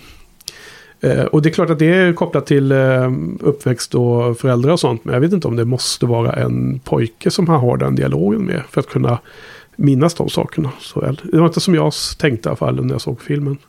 Mm. Nej, men det är ju en hel del att ungen ser honom som någon sorts fadersgestalt. Ja. Och han vägrar det. Ta Ja. den rollen. Och hela tiden dissar det. Så Ja. ja, ja, eh, fäder försvinner. ja, Deal with it. absolut. Men det kan ju lika en dotter tycka. Men det är ju väldigt mycket då för att han ser han placerar sig själv i den situationen och ser till hur hans relation till hans far var. Ja. Som, Och som också försvann Ja. när han var yngre. Men allt det här kan ju han lika gärna rela- relatera till ett barn oavsett kön som har haft en pappa som gick ut och hämt, skulle köpa, eh, vad var det, skraplotter och sen Mm. vann han tydligen för att han, det var 20 år sedan, nej vad var det, 7 år sedan. Just det. Mm. John Favreaus Tony Stark kan inte identifiera sig med en liten flicka. Nej, kanske inte. Fast nu var det Shane Blacks. Ja. Ja. Nej, jag hade bara tyckt att, precis som i Logan, att det var väldigt uppfriskande. Att det var en liten eh, tjej som var helt badass och slogs som, som en liten version av Wolverine. Eh, så hade det varit en kul eh, kontrast att, att ha Tony föra den här typen av dialog och, och ha den här typen av liksom psykiska problem till och med inför barnet. Att det hade varit en tjej. Jag, jag, bara, jag bara fick eh, idén i huvudet och tyckte att det hade varit väldigt spännande. Men det är möjligt att det inte hade funkat lika bra i all dialog. Så det är möjligt Carl, du har rätt. Det får aldrig vara en liten flicka som är, är bra. Det ska bara vara små pojkar som är bra. O- oavsett så brukar ju eh, ungar på film vara helt vedervärdiga. Så Ja. jag gör väl detsamma. Absolut, men var, var den här uh, ungen vedervärdig? Mm, till en början, men eh, Tonys skarpa dialog mot honom räddar ju väldigt mycket. Ja. Mm. Men jag, jag tyckte han var ganska skön. Jag hade inga problem med det här barnet faktiskt. Nej, för mig Jag håller med om det. Om man stör sig på ett barn i en film, då är, då är det riktigt olidligt. Men det brukar ju ofta brukar inte vara det här att de är lillgamla, eller? Som är jobbigt, vad det nu innebär. Ja. Som att han berättar för eh, en Tony Stark att han ska gå och fixa saker. Jo, För, för att läka sin själ. Kanske lite, jo, jo. mm, kanske lite åt det hållet. Ja. Mm. Eh, han har en lite lustig eh, min med, med tungan i någon scen också. Får se om man kan fiska fram den Det var bilden. ju lite kul när han försökte få Tony Stark att stanna där i slutet. Han försökte Ja. köra någon, spela på några strängar där, köra någon, någon spel. Jag kommer inte ihåg vad han Jo, precis. Så. sa, men uh, alltså bara, Alltså en, wor- sekund, worth a try. ja, en sekund skulle man tro att uh, Tony Stark hade fallit för det, men det var, gick inte. Ha, vad har vi mer då? Några mer grejer? Aldrich uh, Killian, var han så rolig? Alltså, Nej, inte speciellt. Ganska tråkig sån här villen. Så en, en, en, eh, en nörd som är missförstådd och som då eh, liksom eh, blir förnedrad av eh, hjälten då, eller Tony Stark. Ja. Det, det, det, är också, det är en sån ganska vanlig sån här origin story för eh, så, såna Ja, han står på taket och det är så Ja, synd om honom ja. där på, Ja. på nyårsafton. Men Ja. är, det, är, är, det, är det att bli kränkt så mycket så han måste liksom eh, spränga hela världen? Nej, jag tyckte det var lite trött på något Ja. sätt, hela den. Gillar ni inte hans överspel där i början? Ja, nej. Nej, som nörd. nej, han, var- han, Nej, det var han lite... var inte bra. Nej, det var lite... Nej, det vart... Nej. Det är ju det var- Peter Wayland va? Förut. Ja, just det. Spelar Nej, det var övernördigt, Prometheus. kan jag tycka. Ja, det är ju gräsligt. Ja. Nej, Jag, jag tyckte inte han var supereffektiv. Och, och när man läser om att det ursprungligen skulle varit eh, Maja Hansen som var huvudvillen så tycker man jättesynd att inte Ja. hon fick vara det. Ska den kasta in den här snubben Mm. för? Ja, precis. Han bidrar ju ingenting Nej. extra. Eh, vad som var lite intressant var att i, i Trivian står det också att det här AIM hette hans eh, organisation va? Var det inte det? Mm. Att det var en eh, förgrening av Hydra.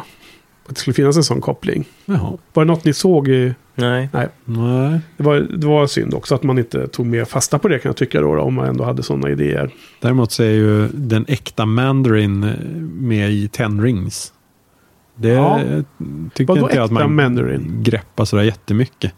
Det, det stod i trivian att han, när han spelar The Mandarin Ja. så har han en ring på sig som man kan se likadan som skurken i första filmen. Som är en av de här ten rings, eller vad heter Eller vad heter den? Ten... Ja. Första... Ja, Iron de här i grottorna där. Han som blir bränd i Ah, ansiktet. Har Ah, en ja. ring som, som The Mandarin här, Mm. i den här filmen har också. Mm. Var det det du tänkte på eller hur visste du? ja, kanske. Såg du det? ja, det ytterligare lite För, för i eh, serien är ju inte Mandarin en skådis, utan han är ju en riktig ah, pratade du om eh, serietidningarna? Nej, men eh, det hänger väl ihop. Jo, men visst, kanske, visst är det så att han är ju en riktig skurk. alltså, Så är det nog, ja. I serierna. Som Därför jag folk blev lurade Ja. av att det här var en skådis. Aha, okej, det var en sån fint. Um, ja, jag vet faktiskt inte alls. eh, jag- och hur du såg det heller. Jag vet inte, det var något jag läste mig till i efterhand. Ja, det är med i den one shot eh, Okej. kortfilmen. Mm, okej, okej. Ehm, Men vad tyckte du om Gary, Iron Mans superfan? Vilken var det? Ehm, Det var han i skåpbilen som skulle hjälpa till att Ja, lokalisera Ja. någonting med... Nej, Ja. överföra... Han skulle ja. speeda upp internet eh, connection. Skulle det bättre, bättre koppling. Jag kommer inte ihåg honom så mycket. Det var en liten bikaraktär bara. Nej. Var han eh, smärtsam eller? ja, Ja, ytterligare det? dålig humor. Eh, Bara onödigt inkastad att han är någon superfan och har en massa Iron Man tatueringar och saker. Ja. Bara eh, märkligt Det var också helt onödigt. absurt. För att tatueringen var gjord efter, inte ett foto utan efter någon, vad var det? Efter någon docka eller vad han sa. Ja, Vad var det? Det var Ja. någonting var det. Jag hade, istället för att jag tagit ett riktigt foto, för det var en riktigt dålig tatuering. Det var det som var det roliga. Kommer inte ihåg riktigt vad han sa. Nej, jag minns inte. Nej, det var... Men är eh, Tony Stark en eh, Jesus-figur? Kan man undra. Nej, Eh, för när han är fången hos eh, skurken så är han ju uppspänd mot en säng. Han har sån här händerna fastbundna med sån här spännband i säng. Eh, Ja. benen. Så han står ju lite som på ett kors. Och han har ju blodig i andra halvan hela filmen efter de här eh, tillfällena han har skadat sig. Och då har han ju blod som rinner precis ut som en tår.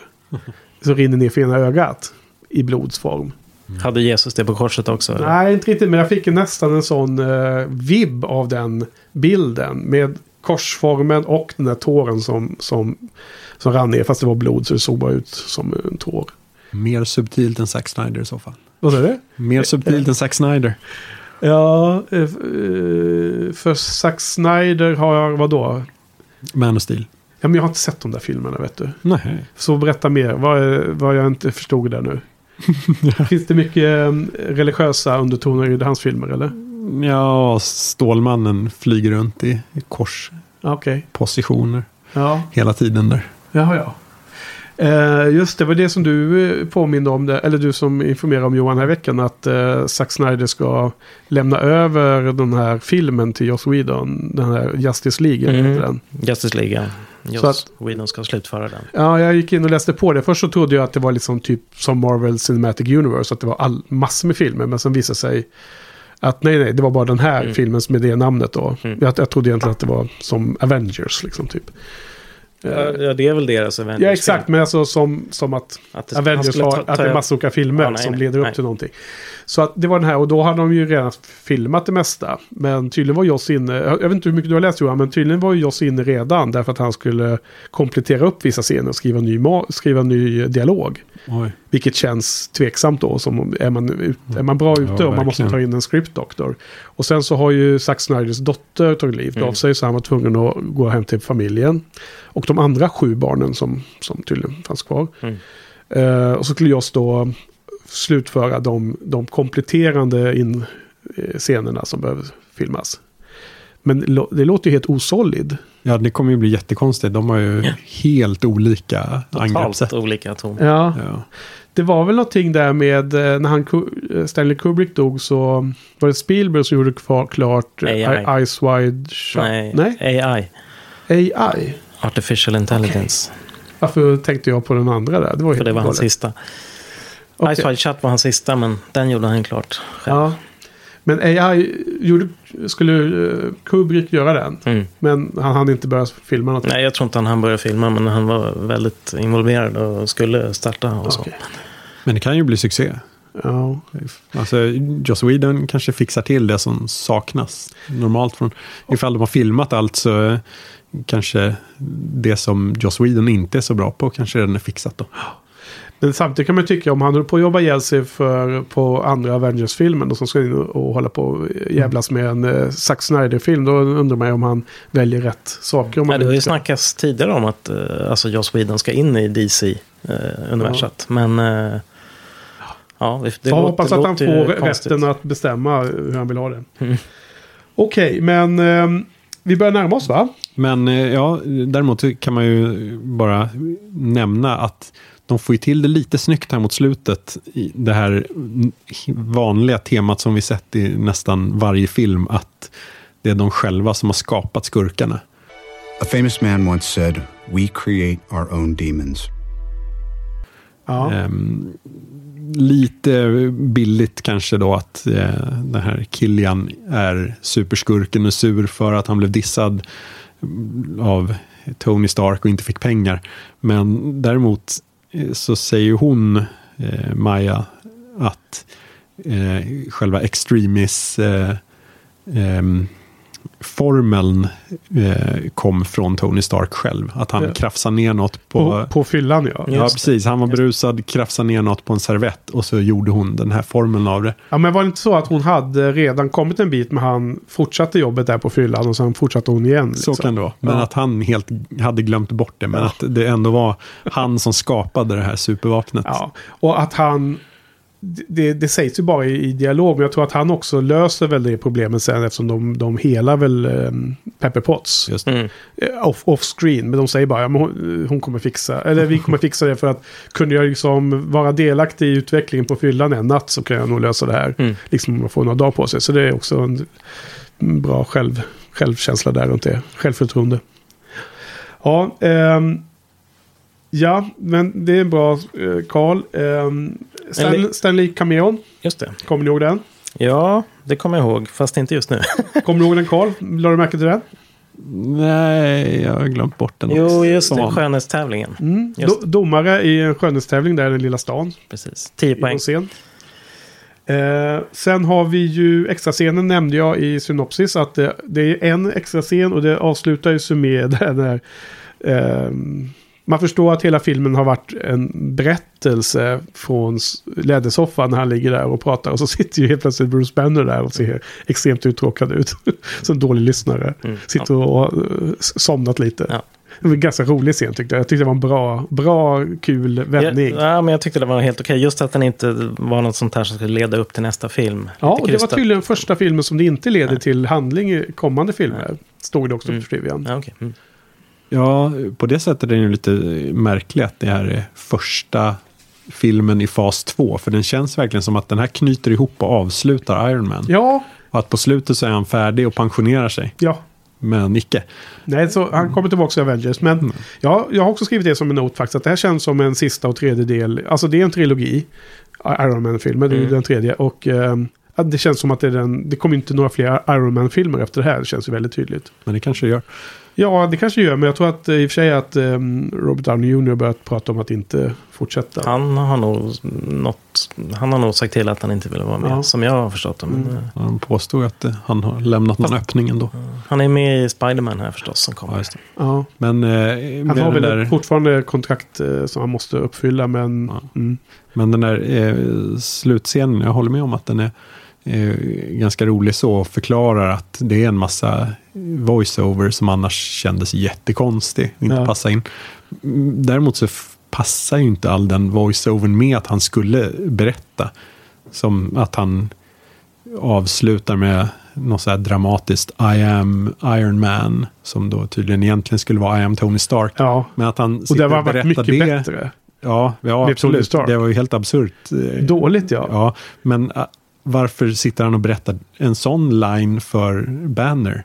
Ja. Han är, för han är ju en narcissist. Men det är ju bara jättekonstigt. Jag tänkte lite att det där, det första när han berättade att det var något, eh, någon egen så här, personlig dagbok han spelade in. Och sen att det där med, med Bruce Banner var något som var lite senare, kanske vid ett annat tillfälle. Men ja, Ja, för jag eh, tolkar som att man slängde in den här scenen just för att förklara varför det var voiceover. jag, Ja, så, så kände jag det lite också. Men... jag har en jä- det är jättekort, inte så jä- jätte- jä- jättekort trivia också. Nej, men nu var tiden slut. Ja, nej, från Iron Man 1. Ja, okej. Eh, Den här eh, Ho Jinsen dyker ju upp på Ja. den här konferensen i Det har jag Bern. också skrivit upp. Det var lite kul. Han Mm. fladdrar förbi där och ville ha några ord med Tony Stark, men blev Ja, och det var ju kul därför att... Där, det var ju kul eftersom han säger det i första filmen. Vi har setts. Du kommer nog inte ihåg mig. Till och med så, ja. Vi sågs på en konferens i, i Europa eller i Bern. Det här är sådana här saker som man noterar när man ser filmerna ganska nära Ja. inpå. Det skulle man ju aldrig tänkt på Nej. annars. Liksom. Ja. ja, så vad tyckte ni eh, slutbetyg? Vad tycker ni? Karl? Ja, det är ju bästa Iron Man-filmen med hästlängder, så en trea kan den få. Ja ehm, ska ta jag? Jag tycker också den är den bästa Iron Man-filmen. Och ehm, nu drog jag ingen generell sammanfattning av vad jag tyckte. Jag glömde det. Men eh, jag håller ju med mycket av det Johan sa. Och framförallt det här med att han är utanför sin dräkt så himla mycket. Och eh, jag tycker det är den bästa Iron Man och jag tycker det är en 4 av 5. Det är klart. Mm. Ja, det är, för mig är det också den bästa Iron Man-filmen. Eh, innan, eh, alltså förra gången jag såg den så tyckte jag inte det. Jag tyckte typ den var den sämsta. Ja, Men- du, du gillar den första ganska mycket va? Ja, med, ja hyfsat i alla fall. Nej, men det här är bättre. Tre och en halv blir det för, för mig. Då, då har de fått samma ändå, typ allihopa nästan. Nej, tvåan fick nog en tvåa va? Ja. På tal om det, förra veckan eh, när vi drog betygen på Avengers så, så sa jag helt plötsligt eh, en, en fyra bara. Men jag hade skrivit fyra och en halv i mina notes. Jag skrev upp det i show notes. Det, Mm. det, var, det var det betyget jag satte direkt efter titeln. Så Mm. För alla superobservanta lyssnare som eh, störde sig på att jag sa annorlunda än vad jag skrev i show notes. Så är det förklaringen.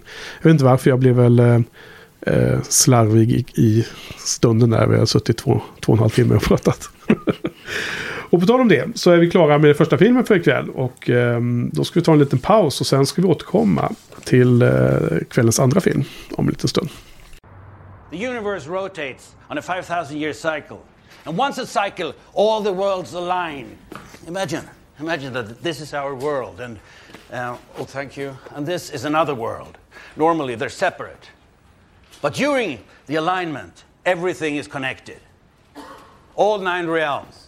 All nine realms are passing through each other, and gravity, light, and even matter is crashing from one world to the other.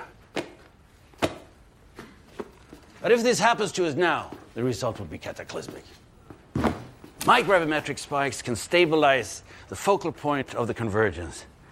This time, the alignment and all the other worlds will just pass us by. It's beautiful. It's simple. Any questions? Yeah. Can I have my shoe back?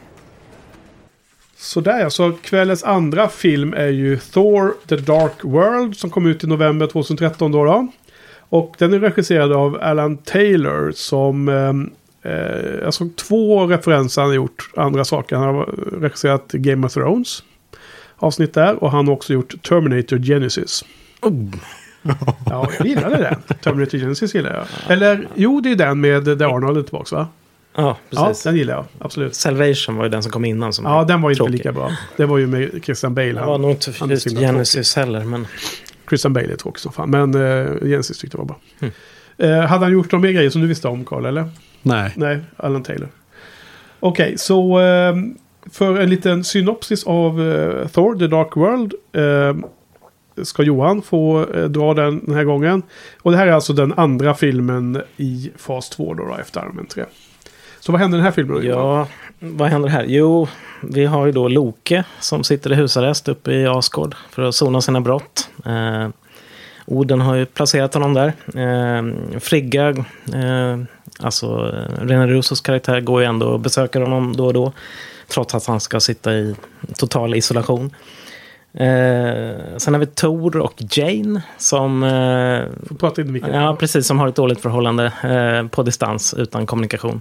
Jaha. För, för eh, ja, Tor är ute och eh, krigar istället för att säkerställa freden i de här nio världarna tillsammans Ja. med sina kompisar. Eh, eh, Big Bad är en svart alv som heter Malekith.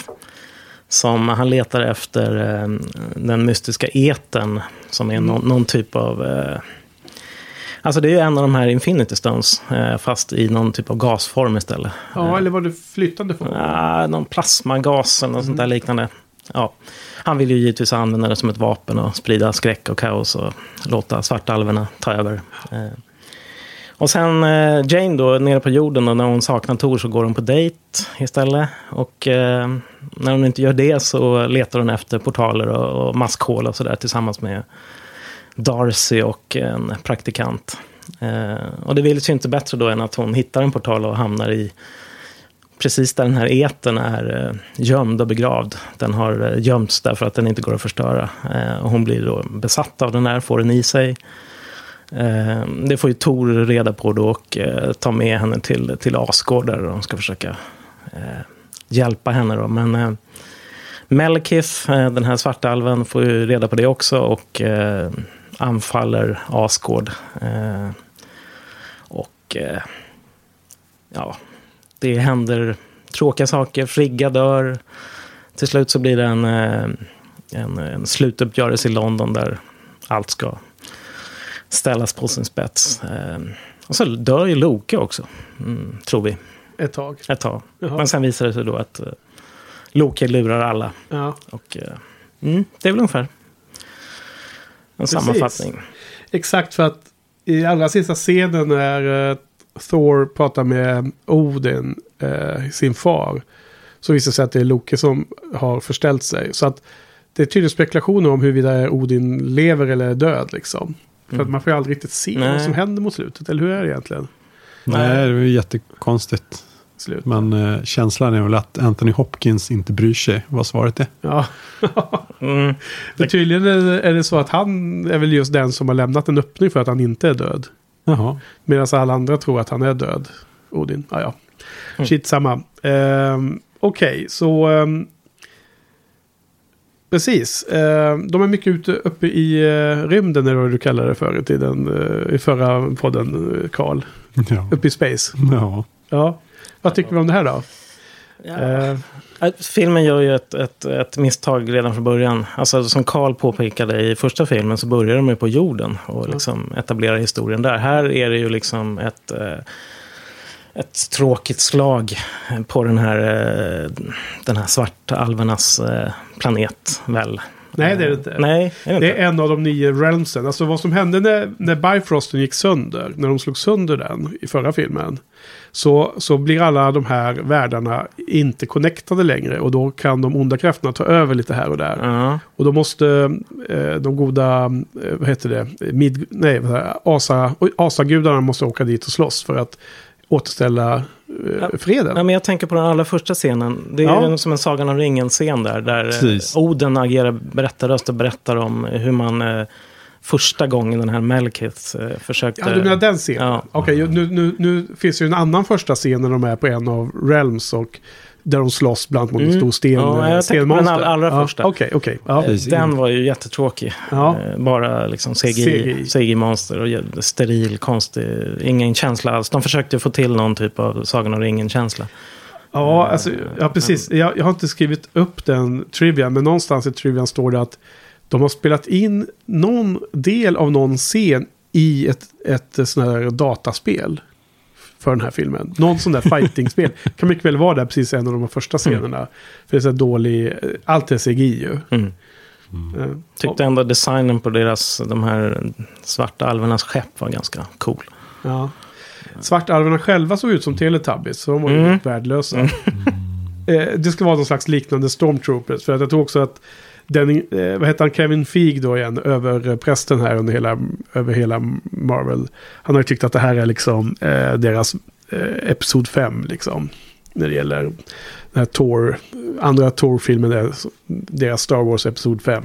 Mm. Ja, Gans. Rymdimperiet slår tillbaka. Ja. Ja, just det. Känns ganska mycket mer som Episod 2 va? ja, om något så fall kanske, ja.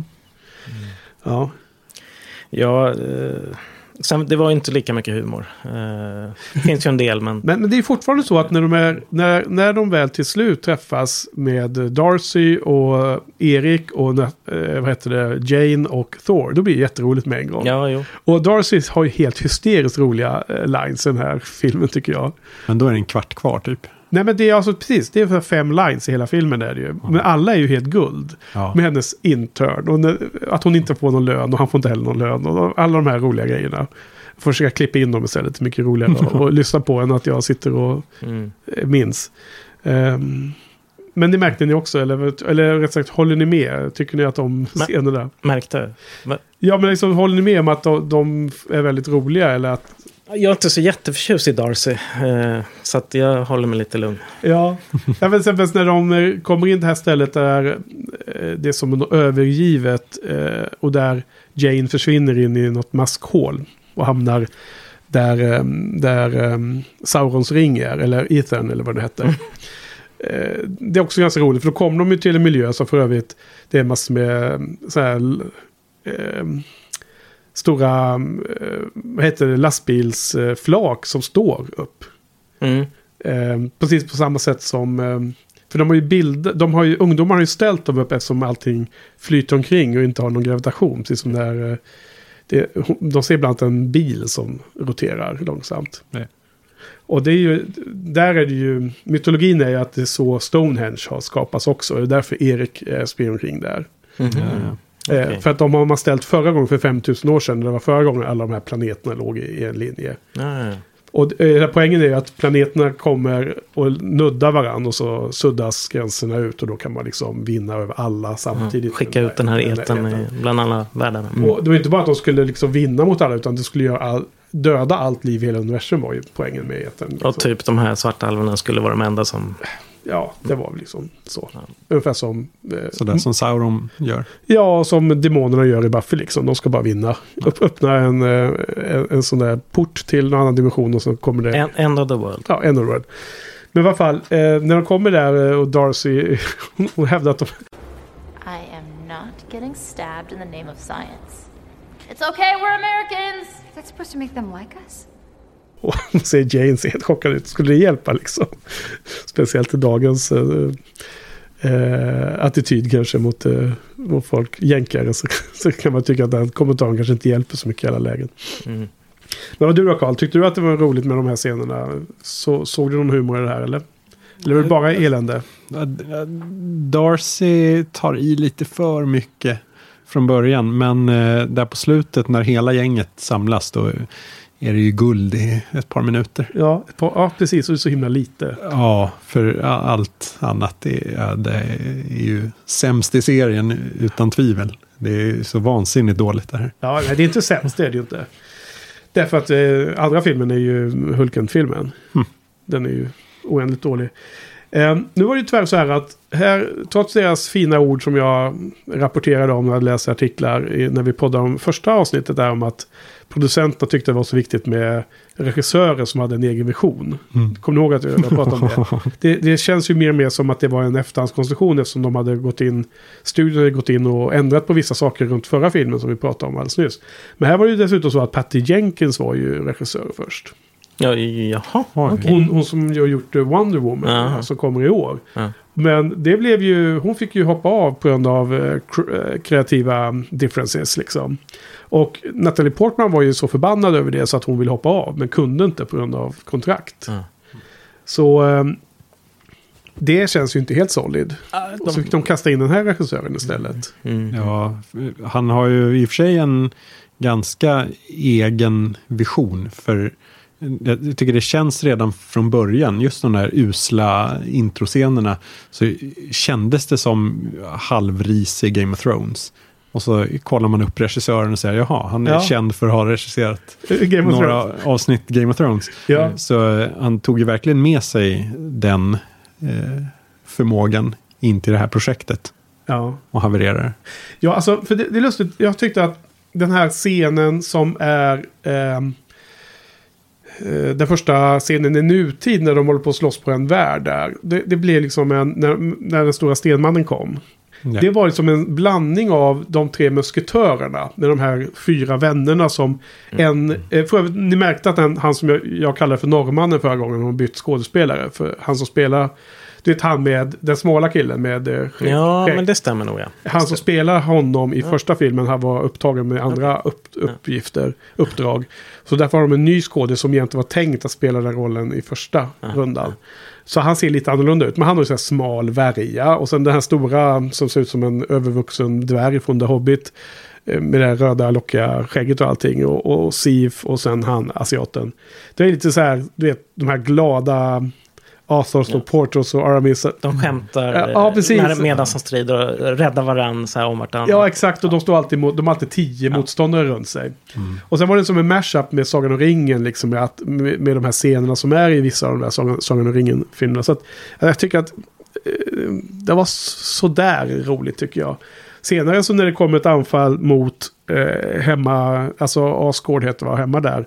Då blir det lite mer som en blandning, då blandar de in lite faktiskt en känsla av just eh, Star Wars prequel-filmerna. Och det var ju lustigt att du nämnde Episod 2 då, då som exempel mer. Jag tyckte att det fanns en slags plastighet och en sån här eh, känsla som blir när man gör hela världen i CGI och har för lite eh, riktiga attiraljer som syns och känns. Just, just det där bild. anfallet mot, mot Asgård som kommer, det, mm, det, det är flera minuter där man inte får se ens människor tror jag. Eller, eller ja, asagudar eller någonting. Det, liksom, det var liksom bara skepp som flög omkring. Eh, väldigt tråkigt. Ja. Ja, det är ganska trist. Även om jag håller med om att designen på de här eh, rymdskeppen de hade var ganska okej. Det var coolt. De var lite småroliga som bara vek bort sig och försvann i tomma intet. De fick någon cloak på sig eller, Ja, kanske. eller vad det var. Något sånt. Ja. De var lite, ja, lite småroliga. Men eh, ja, visst känns det som eh, allt det som Kenneth Branagh försökte undvika i första. Ja. Och lyckades halvbra med. Jag tycker det blir inte så himla spännande när man är där uppe. Och det, det, de, de försökte ju nu mer... eh, Frigge hade ju lite att göra här. Och, eh, helt plötsligt var hon en badass Mm. på svärd och så. Sen gick det ju dåligt för henne ändå då, Men hon fick vara med lite mer i alla fall. Och sen var det liksom... Eh, hon kallades för eh, häxa där av den onda. Var hon... Det verkar som att det är hon som har lärt kanske Loki att hålla på och förställa sig. För hon hade ju Mm. Ja, fått, det. eh, fått vad heter Jane att se ut som att hon var i rummet. Men så var hon ju gömd någon annanstans. Då. Jo, men det var hon som hade dem. Och du sa att eh, han fick träffa henne, men hon var ju inte nere i hans eh, cell, Lokis, utan hon var ju där bara... Ja, det var en projektion. Ja, projektion, ja. Mm. Mm. Ehm, en liten extra kul eh, grej med... Eh, från Trivian så visar det sig att Joss har varit inne och skrivit några scener i den här filmen. Helt o uncredited då. då. Så bland annat den här scenen när eh, Loki förställer sig att bli eh, Steve Rogers, Captain America. och sen så dyker, dyker, han, dyker han upp också. Det var skrivet av Joss tydligen. Och Jag tyckte det var en av filmerna, filmens höjdpunkt när han dyker upp, eh, vad heter han, skådespelaren där. Chris Evans. Eh, Chris Evans spelar upp och spelar sig överdrivet. Ja, Och, eh, han har tydligen sagt något citat om att där, i den scenen fick han spela Captain America så överdriven som han hela tiden får försöka undvika att göra i, i Captain America-filmerna. För där skulle han ju vara Loki som, som spelar. Ja, just som som fånar, fånar sig över Captain America. Karikatyr Ja. liksom. eh, Ja. Mm. Så det var en kul scen. Och det andra som Joss var inne och skrev är just den där scenen när den där stenmannen kommer. I det här slaget i början. För det är tydligen en välkänd eh, figur från serietidningarna som är en av Thors första motståndare eller något liknande. Så att det var liksom sån här eh, fan... Eh, vad heter det? Service. Fanservice för de som, som gillar serietidningarna där. Att, att den där snubben dyker upp. Sen är det, ju- gör de ingenting av det. Den där scenen var tydligen mycket längre ursprungligen. Men det Ja. enda som händer nu är att Thor bara dödar honom. Liksom, känns lite eh, Young Hercules eller någon sån här annan Sina the Warrior Princess. Annan, Ja, ja, annan ja, taff, ja. tafflig, billig tv-serie. Men eh, just Stengubben var ju lite skön. Ja, men det, det, det känns lite som Indiana Jones-scenen när eh, han bara skjuter den där snubben som viftar med, med sitt svärd. Ja, men det byggs ju Ja. upp en stämning. Att Ja, här det ska bli en fight och så blir det bara väldigt kort. Ja. Ja. Eh, sen är ju eh, andra som varit inne och filmat där. För det finns ju två extra scener. Och den där första extra scenen är ju när de, när de kommer och lämnar Ethan till The Collector. Mm. Just det. Mm. Och då har tydligen regissören av den här filmen sagt, eh, någon gång sagt att han inte gillar den scenen, tycker den är kass. Så sen har han fått göra avbön då, för det är ju James Gunn som har spelat in den. Ja, just det. Det visste jag nog, ja. Och det där kopplar ju in till Guardians of the Galaxy tydligen. Han ska vara med där, Ja, just det. The Collector. Är han med i den? Jag har I den glömt. första är han väl med. Ja, jag har glömt. Han är inte med i andra i alla fall. Nej. Men, Det är väl hos honom jo, men då, han är som med. den- Howard Duck hänger. Ja, okej. Ja, just det. Ja. ja. Jo, men han är ju med. Det får, får vi se snart, va? Vi ska väl Jajamän. vi ser Nästa vecka ska vi se Guardians. Det blir ju kul, för den, Ja. jag har glömt så mycket från den. Ja. Jo, men så det, det var James Gunn som var inne där. Och så, eh, så här kollegialt uh, tjuvnyp i ryggen från, från uh, vad heter han, Alan Taylor då. Så att jag vet inte vem som ska beklaga sig mest över den andra.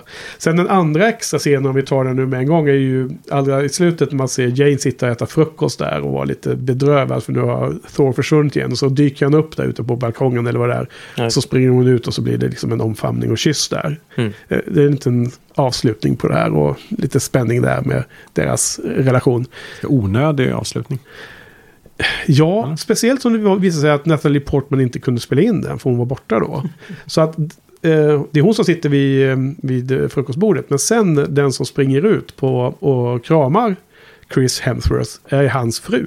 Spelar den rollen. Det står i trivian. Okej. Elsa Pataski. Jaha. Är det någon kändis? Ja. V- Vem är det då? Ehm, Tors fru. Ja, Förutom precis. att hon är gift med Chris Hemsworth. Och ni är med i Fast and the Furious, eh, några filmer. Jaha, ja, jag har ju inte sett dem. Så att... Nej. Det är du som är Fast and the Furious-experten här hos oss, eller? Är det? Yes. Tydligen. Solid. Vem spelar hon där? Den här agenten som jobbar med Hobbs, eller? Ja, precis. Ja, ja men då vet jag. Okej. Ha, eh, generellt tyckande då. Jag kan dra då. Eh, jag blir ju positivt överraskad av den här också. Mhm. Alltså, den var inte jättebra. Den var ju en av de svagare av de vi har sett. Men eh, jämfört med, med första titeln så tyckte jag att den var ännu svagare om man säger så. Och jag tyckte ändå att den här eh, delarna på jorden är, väger upp tillräckligt mycket för att ändå få en ganska positiv vibe över, över det här. Måste säga. Mm. Det var inte så uselt som jag kommer ihåg. Mm. Och det är mycket för, eh, för de här roliga scenerna som är med, med, eh, med Darcy och den nya intern Ian och allt det här. Mm. Det är generellt sett. Ja. Nej, jag håller med. Jag- Alltså, heller, jag gillar inte den alls när jag såg den första gången. Jag tror jag delade ut en två eller något sånt där. Men ah, jag vet inte, jag, jag tyckte den ändå var... Alltså scenerna uppe i rymden och sådär och de här striderna. De är ju inte speciellt roliga då, men... Jag gillade liksom relationen mellan Tor och Loke och hur eh, Loke liksom utnyttjar situationen hela tiden. Liksom deras hopp liksom att, att han ska kunna bli god. Ja. Utnyttjar han hela tiden. Och, Ja, precis, för det var det jag var inne och famlade efter redan på Avengers. Att de hade en känsla av att Thor försökte liksom få sin bror att bli god. Och här, här jobbar de vidare med den Mm. händelsetråden. Och jag tyckte det var ganska skönt att se dem lura svartalverna. Och ehm, sen var det ju på något sätt en besvikelse att ändå Loki hade lurat Thor i slutändan ja. på, eh, på en mer övergripande nivå. Men just den här eh, tillfället när de är i, på Island där på den här svarta marken och slåss mot svartalverna och, och eh, Loki har skurit av handen på Thor. Ska man tro för att det är bara Mm. illusioner eller vad det kan kallas i det här Det fallet. är hans vanliga trick. Ja, Hans vanliga trick, ja. Jag tycker att det var liksom en, en, en härlig liten samarbete mellan de två. Som man, alltså det var så udda, udda duo i den här världen som det är så etablerat att de är mot varandra. Så jag gillade den scenen tyckte jag. Att, vad, vad säger ni? Jo, nej, men jag tyckte den var bra. Det var kul. Ja. Det funkar väl, men jag gillar än en gång inte hur pass tydlig Loke är och hur, hur tydliga alla är kring honom. Vad menar du med tydlig nu? Ja, han får inte bara glida runt och vara lite eh, svårtolkad utan hela tiden så kommenteras det på hur sådär, tråkigt att vi inte kan lita på dig. Ja. Nej, just det, hihihi, svarar han. Ja, lite för övertydligt för oss ja. Ja, och eh, det är hela tiden sånt. Eh, Ja. Att I första filmen så visste man ju inte var man hade honom. Men här så vet alla exakt var de har honom. Visst är det, det är ganska tråkigt ja. Och att de verkligen säger det till varandra. Det, Ja, igen så kanske MCU och Kevin Feige och så är rädda för att man ska tycka att Thor är svag om han liksom någon gång skulle vara- bli lite lurad av Loki. Jag ska hela tiden förtydliga så att han hela tiden vet att det ja, det är...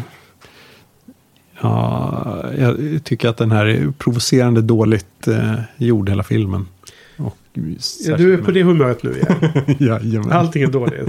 Ja. Nej, Ja. inte allt. Jag gillar att eh, japanen eh, Hogun faktiskt fick en förklaring att han kom från Ja, det- eh, en av de där andra realmarna. Det Ja. noterade jag också. Det var bra. Ehm, Jo, för där var det ju största delen alltså asiatisk befolkning i den världen. ja. Han fick stanna kvar där också, där han ville vara.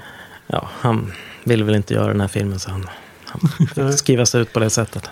Ja, nej men som överlag så är jag nog benägen att hålla med det du säger här och eventuell annan kritik. Det är ingen jättebra film. Jag tyckte att när man såg om filmen och speciellt hade en inställning att det här var en svag del i den här filmserien. Så blev jag ändå positivt överraskad över ett antal detaljer. Alltså olika moment i filmen som jag gillade. Jag, menar, jag tyckte att det var ganska bra scen. Eh, hela begravningen av Frigga. Det var ganska, alltså det var, ingen, det var inte dammigt i rummet kanske, men det var ju liksom, och det var en ganska känd scen. För övrigt också lik en identisk scen i Game of Thrones. När den ska ut på, eh, ligga en död på en liten båt och så ska man skjuta um, Ja. pilbåge och sätta eld på det här och så va. Gör de inte något liknande med Boromir också i Sagan om ringen? Just. Skickar ut i en båt Ja, ner, ner för ett vattenfall. Just det, men man skjuter, skjuter man pilbåge Nej, där? nej. Sen så tyckte jag att de här små handgranaterna de hade var otroligt lustiga. Det var bra effekt där. De kastade en handgranat och så blev det ett svart hål. Så att eh, Ja, det, det som var där, en människa eller en tron som det visade sig, även Odins tron kunde förstöras, liksom förintades in i ett svart hål. Det där hade de tydligen spelat in att eh, den här ehm, eh, explosionen som sker, det är en undervattensdetonation som de har filmat i hög hastighet från en vattentank. Och sen är det, det är det första man får se. Sen när det liksom faller ihop och blir, bara försvinner, det har jag gjort i någon slags CGI då. då. Eh, men det, det, det blir en ganska eh, häftig effekt tyckte jag. Och det var in, intressant att de faktiskt spelat in det med en analog, riktig eh, fysikalisk händelse, nämligen undervattensströmning runt en... Mm, precis. Nej, men just undervattensexplosion, det blir ju den där... Liksom att Det blir en bubbla först som, Ja. och sen så faller det ihop Ja. igen för att trycket av vattnet gör att bubblan trycks ihop. Mm. Så att eh, för övrigt gjorde jag mitt examensarbete på det- exakt detta undervattensexplosioner med eh, jag gjorde experiment runt det och höghastighetskamera och så vidare. Ja. För att kunna eh, använda det i olika tillämpningar. på FOA, Försvarets forskningsanstalt. Anstalt, Ja, här, ja. här i Ursvik för övrigt. Ja. Mm, Ja, det var länge det sedan. Ja, det vet fan. Det var grund, grundforskning. Jag tror inte det var så hemligt. Eller så får jag göra som eh, president Trump. Det är helt okej att bara berätta det. För det, det var tydligen också okej att berätta allting. Mm. Ja, sen så eh, en annan lite lustig grej. Eh, Kände ni igen Christopher Ecclestone då som The Big Bad? Skådespelaren. Nej. Nej. En av eh, doktorerna i Doctor Who. Det är väl säsong... Jag vill säga Doktor 9. Eller vad är han? Kommer inte ihåg. Jag gissade. Jag tror det är nian. Kan vara tian. Inte sett. Men det är han eh, som spelar. Han är ju sminkad här. Två, tre timmar varje dag. Ja. Så det är svårt att se också. Men det är han i alla fall. Ah. Ja. Det- jag, när du, alltså, namnet på skådisen och när du säger Dr. Who så ringer Ja. en klocka. Jo, det är väl säkert där han är mest känd. Men han är ju också den där ledaren av militärerna i 28 Days Later. Han som är högsta militären i det där eh, eh, fortet de har byggt upp där i slutet. Andra halvan av den filmen. Mm. Det kommer ni ihåg? Mm. Nej. Har du inte Nej. sett den? Nej, jo, men det var för länge sedan. Okej. Ja, men det var inte lika mycket notes på den här filmen va? Det är en ganska svag film. Ja, ehm, något som verkligen störde mig. Eh, ytterligare var ju ja, dels hela look and feel. Den är så mörk. Det finns ju inga färger i hela filmen. Nej. Den är ju superful. Darcys röda massa. Ja, precis. Men jag såg någon extra scen där de inte då har bearbetat eh, bilden och gjort den färdig. Eh, den var ju fin. Då lyste ju färger och ljus och grejer innan de har lagt på sitt eh, mörkerfilter för att döda all glädje i The bilden. Dark World. Ja, det är verkligen eh, ja, inte roligt att se. Och eh, särskilt eh, då att jämföra med Kenneth Branagh som då hade roligt med sina galna vinklar och ansträngde sig för att göra något som skulle vara kul att se på. Så är det här bara så himla platt och tråkigt. Det var ingen Barry Lyndon över det här. ja, med, ett mörkerfilter på. Ja. Ehm, men sen är det också det där hur de envisas med att berätta allting om och om och om igen. De har den där eh, mumbo jumbo-introt där de förklarar hela ehm, ja, hur allting funkar med eten och eh, ja, man sitter och gäspar lite. Det är ju så dumt eh, kan man tycka. Ja. Ehm, och de verkar ju veta att publiken kanske inte är helt intresserad. Så de återkommer ju till det där. Så vid något tillfälle får ju Oden förklara exakt samma sak för Jane Mm. igen. Och man får se ungefär samma saker. Alltså nu är det ju inte, det är intressant det du säger här. Jag håller ju med, alltså det, det här var ingen bra grej. Men vem är det som har skrivit det här tittar jag lite snabbt på min padda här nu. Och det är ju lustigt nog så att det är ju, här är en trio som skrivit. Men två av dem personerna, Christopher Marcus och Stephen McFeely, har skrivit Captain America The First Avenger och Captain America The Winter Soldier. Ha. Som vi vet Men- är bra. Och de har skrivit Thor The Dark World. Så här bör man ju också undra lite, hur lång är den långa versionen och hur har man klippt ner det här och hur hade det blivit om det varit den där kvinnliga regissören liksom? Många frågor här för att de har ju bevisligen lyckats med de andra två av de här tre filmerna de har varit involverade i. Ja, bevisligen får vi Jo, det skjuta vi. på till nästa vecka. Captain America pratade om förra veckan, den gillade ju vi. men Winter Soldier vet vi inget Ja, om. men än. jag och Johan kommer ihåg att den var ju svinbra när vi gick och såg på den på bio. Kommer du ihåg det Johan? Jo. Vi var Vi- jättenöjda. Ja, ja, det var en härlig den, den såg vi ihop. Sista visningen någon som var bra sommar. i Kista. Just det, det var, det var sommaren 2014 vi såg den, eller senvåren där. Mm. Men det- det är också när Jane kommer upp med sin etersjuka. Ja, eh, så analyserar ju de henne och börjar förklara för varandra. Även Tor kan direkt diagnostisera att jaha, hon är besatt av eten. ja men det var en ganska kul det eh, liten scen när hon låg Ja. på en, hos deras medicinmän där. Uppe i space. Och Ja, så blev det som en eh, slags eh, magnetröntgen av henne som var tredimensionell ovanför hennes kropp. Kommer du ihåg det? ja jodå, det, det funkar. Men det är ändå att alla de där kunde förklara exakt vad som hände. Ja, Det- In, inklusive Jane. Ja. Ja, men det tyckte jag var lite kul att de blandade ihop då nordisk mytologi med mumbo jumbo. Det. så, Hon översatte det så översatte hon det till ah, till it's, uh, it's uh, fysik. Ja. quantum uh, bla bla bla. Ja, det var med magnetism Ja, ja. ja. det tyckte jag. Det var bra. Jag gillade det. Det var jättebra scen. Ja. I like. Ja, eh, det kan man tycka. Men eh, att, att Tor förklarar för... Ja, men det är något Olika han har lärt sig. Mamman, alltså Frigga har berättat det. Jag läste i böckerna om, om eten och sådär. Nej, det köpte jag. Okej. Ä- Även eh, Erik Selvig visste ju alltid om det här. Han höll ju ett föredrag här. Ja, just det. Det var en Även rolig scen. där. Ja, tre gånger skulle de förklara. Ja. Även han fick chansen. det, var ju, det var ju en humoristisk scen. Han står och förklarar och så. Han exemplifierar med två skor. om hur de här planeterna kunde komma toucha varandra. Så suddar man ut gränserna mellan dimensionerna på den här stället. påminner mig lite om den här svenska eh, statistikern som eh, gick bort här för ett tag sedan. Vad är det han heter han? Jag kommer inte ihåg vad den professorn hette. Hans Rosling. Just det. Påminner med dialekt och Ja, brytning. just och så själva vidare. Framträdandet. Ja, Ja. precis. Jag fick en sån koppling.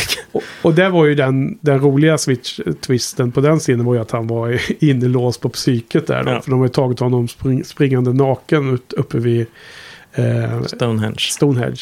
Ja, just det. Även den spelade de två gånger. Först fick man se när han gjorde det och sen fick man se den på nyheterna när Darcy såg det. Att Absolut. Det hände. Eh, Och det var, det var säkert ett internt skämt, men jag ska bara komma till det för att den, när han höll föredraget och en av de som lämnade en sko till honom, det var ju Stan Lee cameon av den här filmen. Det var ju Stan Lee som satt där och Ja. hade gi- givit ut en av sina skor. Det. Så det var kul. Men det var också, i trivian var ju att eh, Stellan Skarsgård ville ju inte spela in den där scenen naken. Även om han hade en liten thong. Eh, och då fick de ju eh, övertala honom. Alla eh, i crewn sa att ja, men du gjorde mycket värre saker i Nymphomaniac. Liksom, så det här får du spela in. Så det kanske var därför de ville ha med scenen två gånger i färdig produkt. Det var ju väldigt bra. Det var roligt när han sprang kring Han är ju underbar. eh, Han galen, vit. galen Så blick. blek. Freeze-framen. Ja, just det. När han tittar in i kameran och ser Ja, ser förvirrad vild ut. Men eh, just det att de spelar den två gånger, varav den första gången var helt onödig. Det hade ju funkat mycket, mycket bättre ifall första gången man såg det var när Darcy ser den på nyheterna. Och hennes reaktion. Ja. Bara, liksom, ja. Skulle ju räckt. Kanske. Ja. Jo, det hade såklart det hade. Ja, okej. Några andra saker då du var negativ över? Eh, Säga nu. Ja, det... Nej. Man, man kan väl vara småpetig och lyfta eh, eh, Jane och Tor som står och vänslas vid eh, någon fin sjö som kändes direkt plockad från eh, eh, Star Wars Episod 2. Usch. ja, det tänkte jag också på. Usch. Och jag kommer inte ens ihåg scenen. Jag har redan förträngt den. När hände det? Ja, när hon kom upp till Asgård. någon Mm. Ja. Och så kom Frigga och sa hej. Och då hoppade Jane bort från Tor. För att, Jaha, men stod de inte på någon balkong då? ja, ja, de stod vid en sjö i alla fall. Jaha. Eh, på tal om sjö så tyckte jag att de här asagudarnas eh, flygande båtar var så himla dåligt. Det var så himla trist. Ja, det skulle vara vikingaskepp. Ja, men det Ja. var så fånigt alltså. Speciellt jämfört med de här svartalvernas. Mm. Som så, såg de väldigt så här eh, eh, fantasifyllt ut. Svarta, konstiga former och det brann inuti och så här. Ja, Jag, jag, jag tyckte På- påminner det var fånigt. Påminner lite om det finns något liknande fast större skepp i den här eh, Ma- Mars-filmen. Vad är den heter? Mars. John from Mars. Carter. John Carter, är det så den heter? Ja, där flyger de också omkring med sådana här sk- skepp liksom, som har Jaha. typ som segel. Och det blir liksom det blir Ah, det blir anakronistiskt på Ja, fel sätt ja. tycker jag. Inte alls kul med sån eh, blandning. Eh, och jag tror också stod någonstans på, eh, också på trivian stod det någonting om att eh, man gjorde det för att man ska återkoppla till den här eh, liksom nordiska eh, gudamytologin. Och fine, det kan man väl ha, men då får man göra det på ett bättre sätt tycker jag. Gör den kopplingen. Eh, en annan lustig grej, eh, precis efter alla eftertexter, när det, alla eh, filmbolagens olika loggor och allting kommer, så brukar det alltid stå så här att, eh, eh, att det här är bara påhitt. Och det står ju här också. Här står det faktiskt i den här filmen. All persons and events in this motion picture are fictitious. det står tydligt utskrivet där så vi inte kan misstolka någonting. Sen kommer den allra sista efter eh, scenen då. då. Ja, okej. Nej men eh, är vi klara eller? Jag har inte så mycket mer att säga om det här.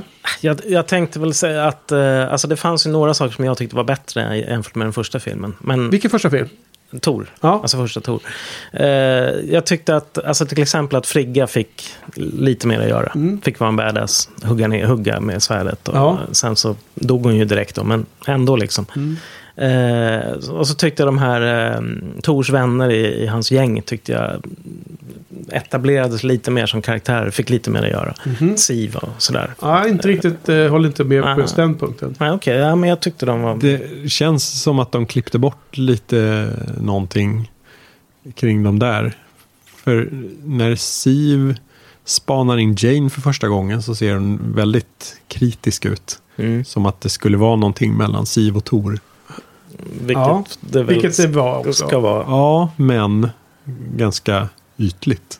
Jo, men hon är ju sugen på är Siv tydligt. är förtjust i Tor, men Ja. Tor tänker på Jane. Så Mm. att, eh, ja, Ja. Det var underutvecklat för sen nästa gång de väl hänger så är det ingenting. Nej. Alltså Siv och Jane.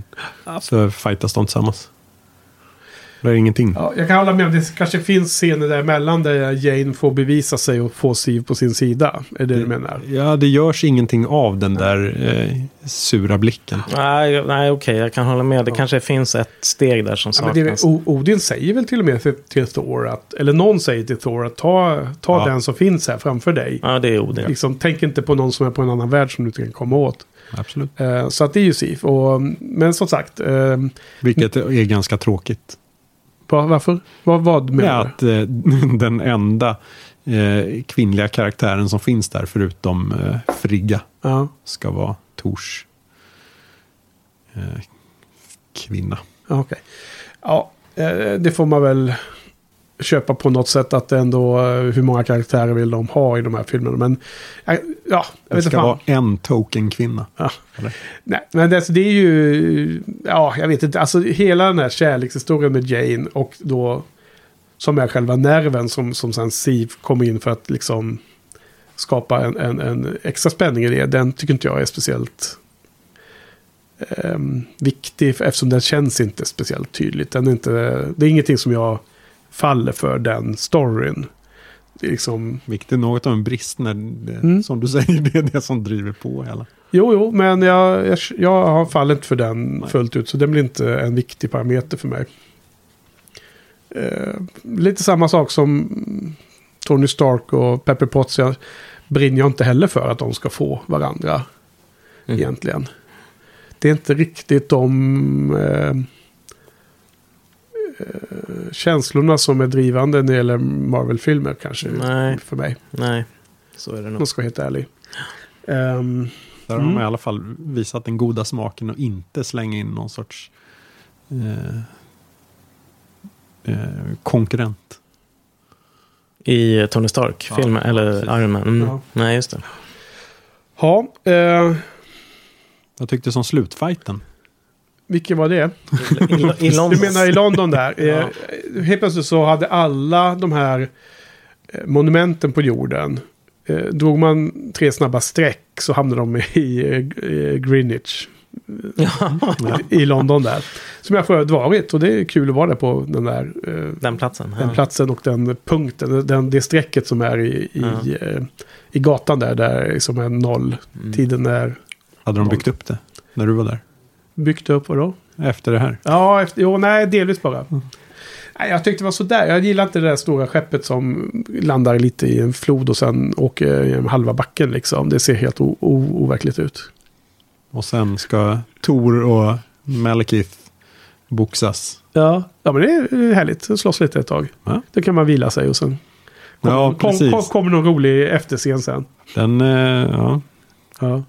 Kändes ungefär, lite mindre inspirerande än Hulken mot Abomination. Ja, det, Tyckte jag. det är alltid bättre än den scenen. Men det- ska vara något skämt där de håller på med de här pinnarna som är ihop-tejpade. Och så ska de ställa upp någonting som de kan eh, lösa problemet med. Som också känns helt, omot, helt oförklarat och helt, o, helt random. Att, att eh, Jane har några pinnar som gör.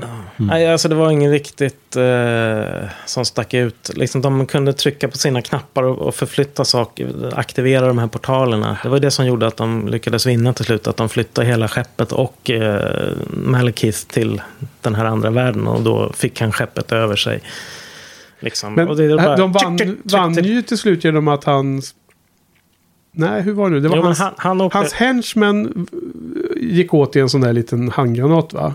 Eller var det, var det The Big Bad som gick åt i en sån liten... Det var någon Nej. som hade en handgranat vid bältet. Ja, det var ju fighten på Island. Eh, Loke Ja. trixade till det. Med The Henchman. Ja, han som har blivit ja. ett monster. Ja, precis. Han har ätit extremis. Ja, exakt. För visst, det kändes ju som en mycket viktigare fight. Den på Island, ja. Ja, Mm. ja. Det håller jag med om. med Tor och Loke. Det var ju det som var Mm. slutfighten. Och sen ska de fortsätta på jorden och så ska Tor boxas med Malekith. Mm. Och, Då är inte Loki med längre. Nej. Utan han är Ja. död då, inom citationstecken. Ja, precis. Jag, jag zonar nog ut då. Hur, hur, hur, hur gick Jo, Malekith? men Malekith åker ju över till den här svartalvvärlden genom någon portal. Och sen så börjar det här skeppet falla på jorden. Ja. Över Tor typ. Eller något. Alltså, men då lyckas de skicka över hela skeppet till där han ligger, Ja. Malekith. Och så får han det över sig. Stackars. Och dör, som jag tolkar det. Ja, dör han av det då? Ja, det vet man Han inte. verkar ju vara i, Han somnar ihärdig. kanske. Somnar lite. Ja, precis. ja, ja.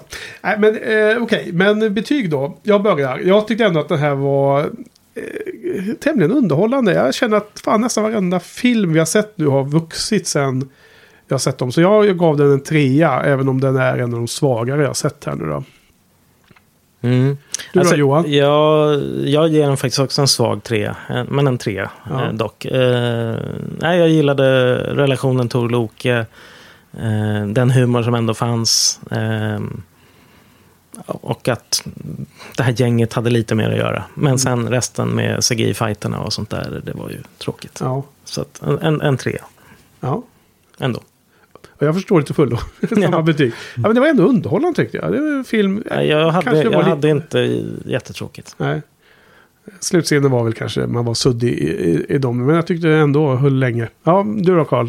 Give it to us. Ja, jag Fyra. märker ju att eh, mer och mer så eh, saknar jag helt tolerans för eh, den här eh, fantasy-grejen med Game of Thrones. Och Sagan om ringen håller väl kanske fortfarande, men jag tycker att det blir så fånigt på någon vänster. Ja. Och då är det här ganska svårt. För, ja, då funkar inte riktigt scenerna med Loke. Eh, Allt han står och hojtar om att han ska bli kung och sånt där känns väldigt oinspirerande. Och då märker man mer hur fruktansvärt svagt hantverket är jämfört med många av de andra filmerna. Så Mm. det är en, en, jag är generös och ger den en etta. Okej. Du har sämre betyg på din skala. Mm. Ja. Mm. Nej, men det, jag köper argumentationen förvisso. Jag kan också tänka mig att om man hade varit liksom inte känt för vissa av de här momenten i beskrivningen här. Alltså, eh, om man inte hade varit neutral inför de svaga delarna i filmen. Utan verkligen ogillat dem. Då hade man ju såklart ramlat ner rejält på mitt betyg. Så att ändå så ser jag, med, gå in med ganska låga förväntningar. För minnet var ju att den var svag. Till att se, eh, återbesöka vissa av de här humoristiska delarna. Och det någon slags summa, summering är att hade det varit mycket mer med det här sköna gänget av, då menar jag den, den fyran med, med Erik och Jane och, och Darcy, Ian och Mm. Thor. Då hade det ju kunnat bli en bra film igen liksom. Men eh, nu, nu blev det liksom ett mismatch och jag tycker ändå att den hade de här positiva sakerna som man tog med sig. Visst var det kul när Tor hängde upp hammaren på klä, Ja. klädhängaren? Ja, och det var ju, Bara en sån liten grej. den var jätterolig och det, det var ju han, han gjorde adlibbade den. Var det så? Ja, Ja. så det var ju skönt tyckte jag. Ja. Ja, det är men- sånt man hade velat se. Ja. En hel film. Ja. Det är ju underbart. Även om jag hade trott faktiskt att den, den skulle också kunnat ramlat ner för att den var tung.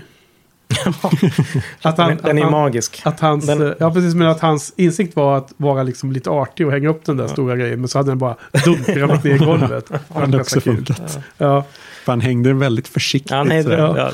ja, det var roligt. bra, bra skådespelat. ja. Eh, Man undrar om det hade blivit mer sånt ifall Patty Jenkins hade velat ha mer av det där och mindre av de här fantasy battles. ja, man blir ju Det är uppe i space. Ja. Väldigt nyfiken. Det är som Darcy säger när hon, när hon ser eh, Thor för första gången så frågar hon ju House Space. Ja. det är så lustigt för du kallar det för Space hela tiden. Ja. En annan säger ju att det är Asgård. Men eh, man undrar ju nu över vad de kreativa eh, meningsskiljaktigheterna var mellan Patty Jenkins och Kevin Feige med, med anhang. Ja, Faktiskt. men det var väl att hon ville göra saker som inte stämde med liksom, hans liksom, Marvel-plan. Ja. Den, den generella stora planen då. Så. Edward Norton fick paja. Han fick paja, men det, då var de inte lika mäktiga kanske. De var inte lika tydliga som du var inne på Carl. De hade säkert inte koll Mm. på sin idé i början heller. Får man väl ge, ge en viss, viss eh, re, realistiskt att man i, efter ett antal filmer in i serien börjar få mer ordning på sina långa trådar och sånt. Nej, men jag eh, vet inte. Jag känner inte henne som regissör så jag kan inte riktigt göra någon jämförelse. Men om det har varit så mer... mer eh, hum- I och med att den första Thor var så rolig och byggde på humorn och glimten i ögat. Att de hade jobbat mer med det och mindre med det pompösa och fantasyaktiga. Just att man, man ser massa scener som påminner om Sagan om ringen och Game of Thrones gör ju att det du säger Karl är relevant det här med att det är ju liksom åt det hållet de försöker sälja in de coola scenerna. Men de blir ju inte bra. Det är bara transportsträckor. Ja. Nej. Ja, det kändes fel direkt i början. Här. Sen är det bara frågan hur mycket man då låter det störa sig i totalbetyget då. Mm. Mm. Okej, men intressant. Eh, Tack för det allihopa. Ska vi se här. Ehm, ja, men då var vi klara med två filmer för idag. Ehm, och nästa gång ehm, så kommer vi in till mittenfilmerna i fas 2. Och då har vi kommit fram till de två filmer eh, som kom 2014. Och den första vi ska prata om är Captain America The Winter Soldier. Mm. Och sen ska vi prata om den första Guardians of the Galaxy. Mm. Så det är två väldigt stora filmer Ja. som är på agendan för nästa vecka. Får man säga. Mm. Får vi smälta det här först lite, låta några dagar gå och sen så får vi börja kolla på de här då. Det ska bli jättespännande att se eh, eh, om båda dessa, för de har jag inte sett om någon gång. Och eh, den första Captain America kommer jag ihåg ganska mycket från. Den satte ett starkt intryck. Men Guardians har jag inte en susning av. Jag har glömt allting jag såg i den. Med Det är bra. skyhöga förväntningar. Har du det? Har du det? Eller ja, och lite ganska bonit? så, nej, men ja. Efter, andra om, eller efter omtiteln på Guardians Ja. 2. ja, precis. Ja, men det är intressant. För i mitt fall så tror jag att det till stor del beror på att eh, jag också såg den första filmen i en bra biovisning. Trevligt tillfälle och trevlig visning. Mm. Medan den andra såg jag eh, eh, hyrd på DVD. Jaha. Liksom mindre format hemma. Mm. Inte lika peppad, inte lika eh, liksom engagerad kanske som tittare. Så jag är eh, sugen på att se om den växer i mina ögon. Mm. Men det är nästa vecka. Ja, så har ni några avslutande ord att lämna eh, lyssnarna med? Nej. Ber om ursäkt för de lyssnare som eh, hänger med och kollar på de här filmerna. Så de tvingades se Tor 2. Ja. den, den var rolig. Eh, Jag ska klippa in massor med citat från Darcy här i, Ja, under, eh, under kväll. Det har redan varit nu då. Eh, Allt hon säger ungefär är roligt. Eh, sen ska vi inte glömma att tacka Niklas för eh, vignettmusiken. Ja, absolut. Det, vi nämnde ju det redan tidigare idag, men tack Niklas för eh, Niklas Lundqvist för den. Det är bra. Men då får vi väl säga så då. Eh, ja, men eh, tack Johan. Tack Henke. Tack Karl. Tack Henke. Tack Jas. Tack, för oss.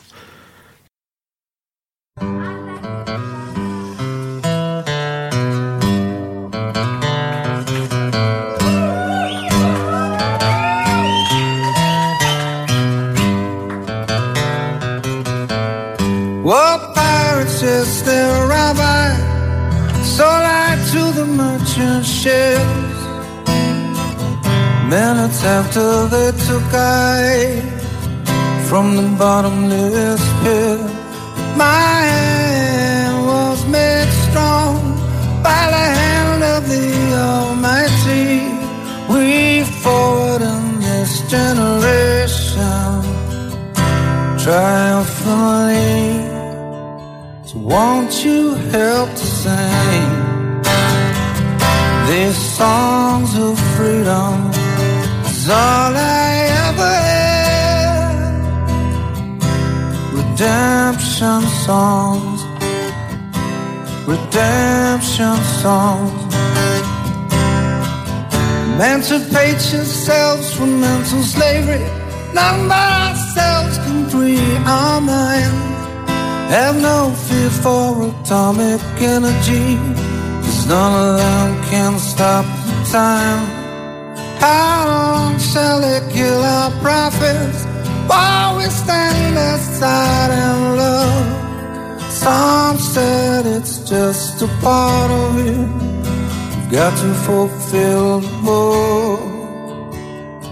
Won't you help to sing these songs of freedom? Is all I ever had.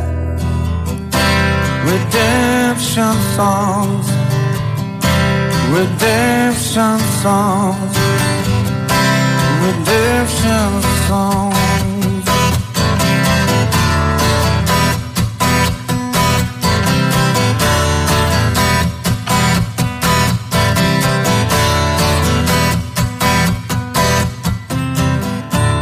Emancipate yourselves from mental slavery. None but ourselves can free our minds. Oh, have no fear for atomic energy. Cause none of them can stop the time. How long shall they kill our prophets while we stand aside and love. Some said it's just a part of it. We got to fulfill the book. Won't you help to sing these songs of freedom? Is all I ever had. Redemption songs, redemption songs. Is all I ever had. Redemption songs, redemption songs, down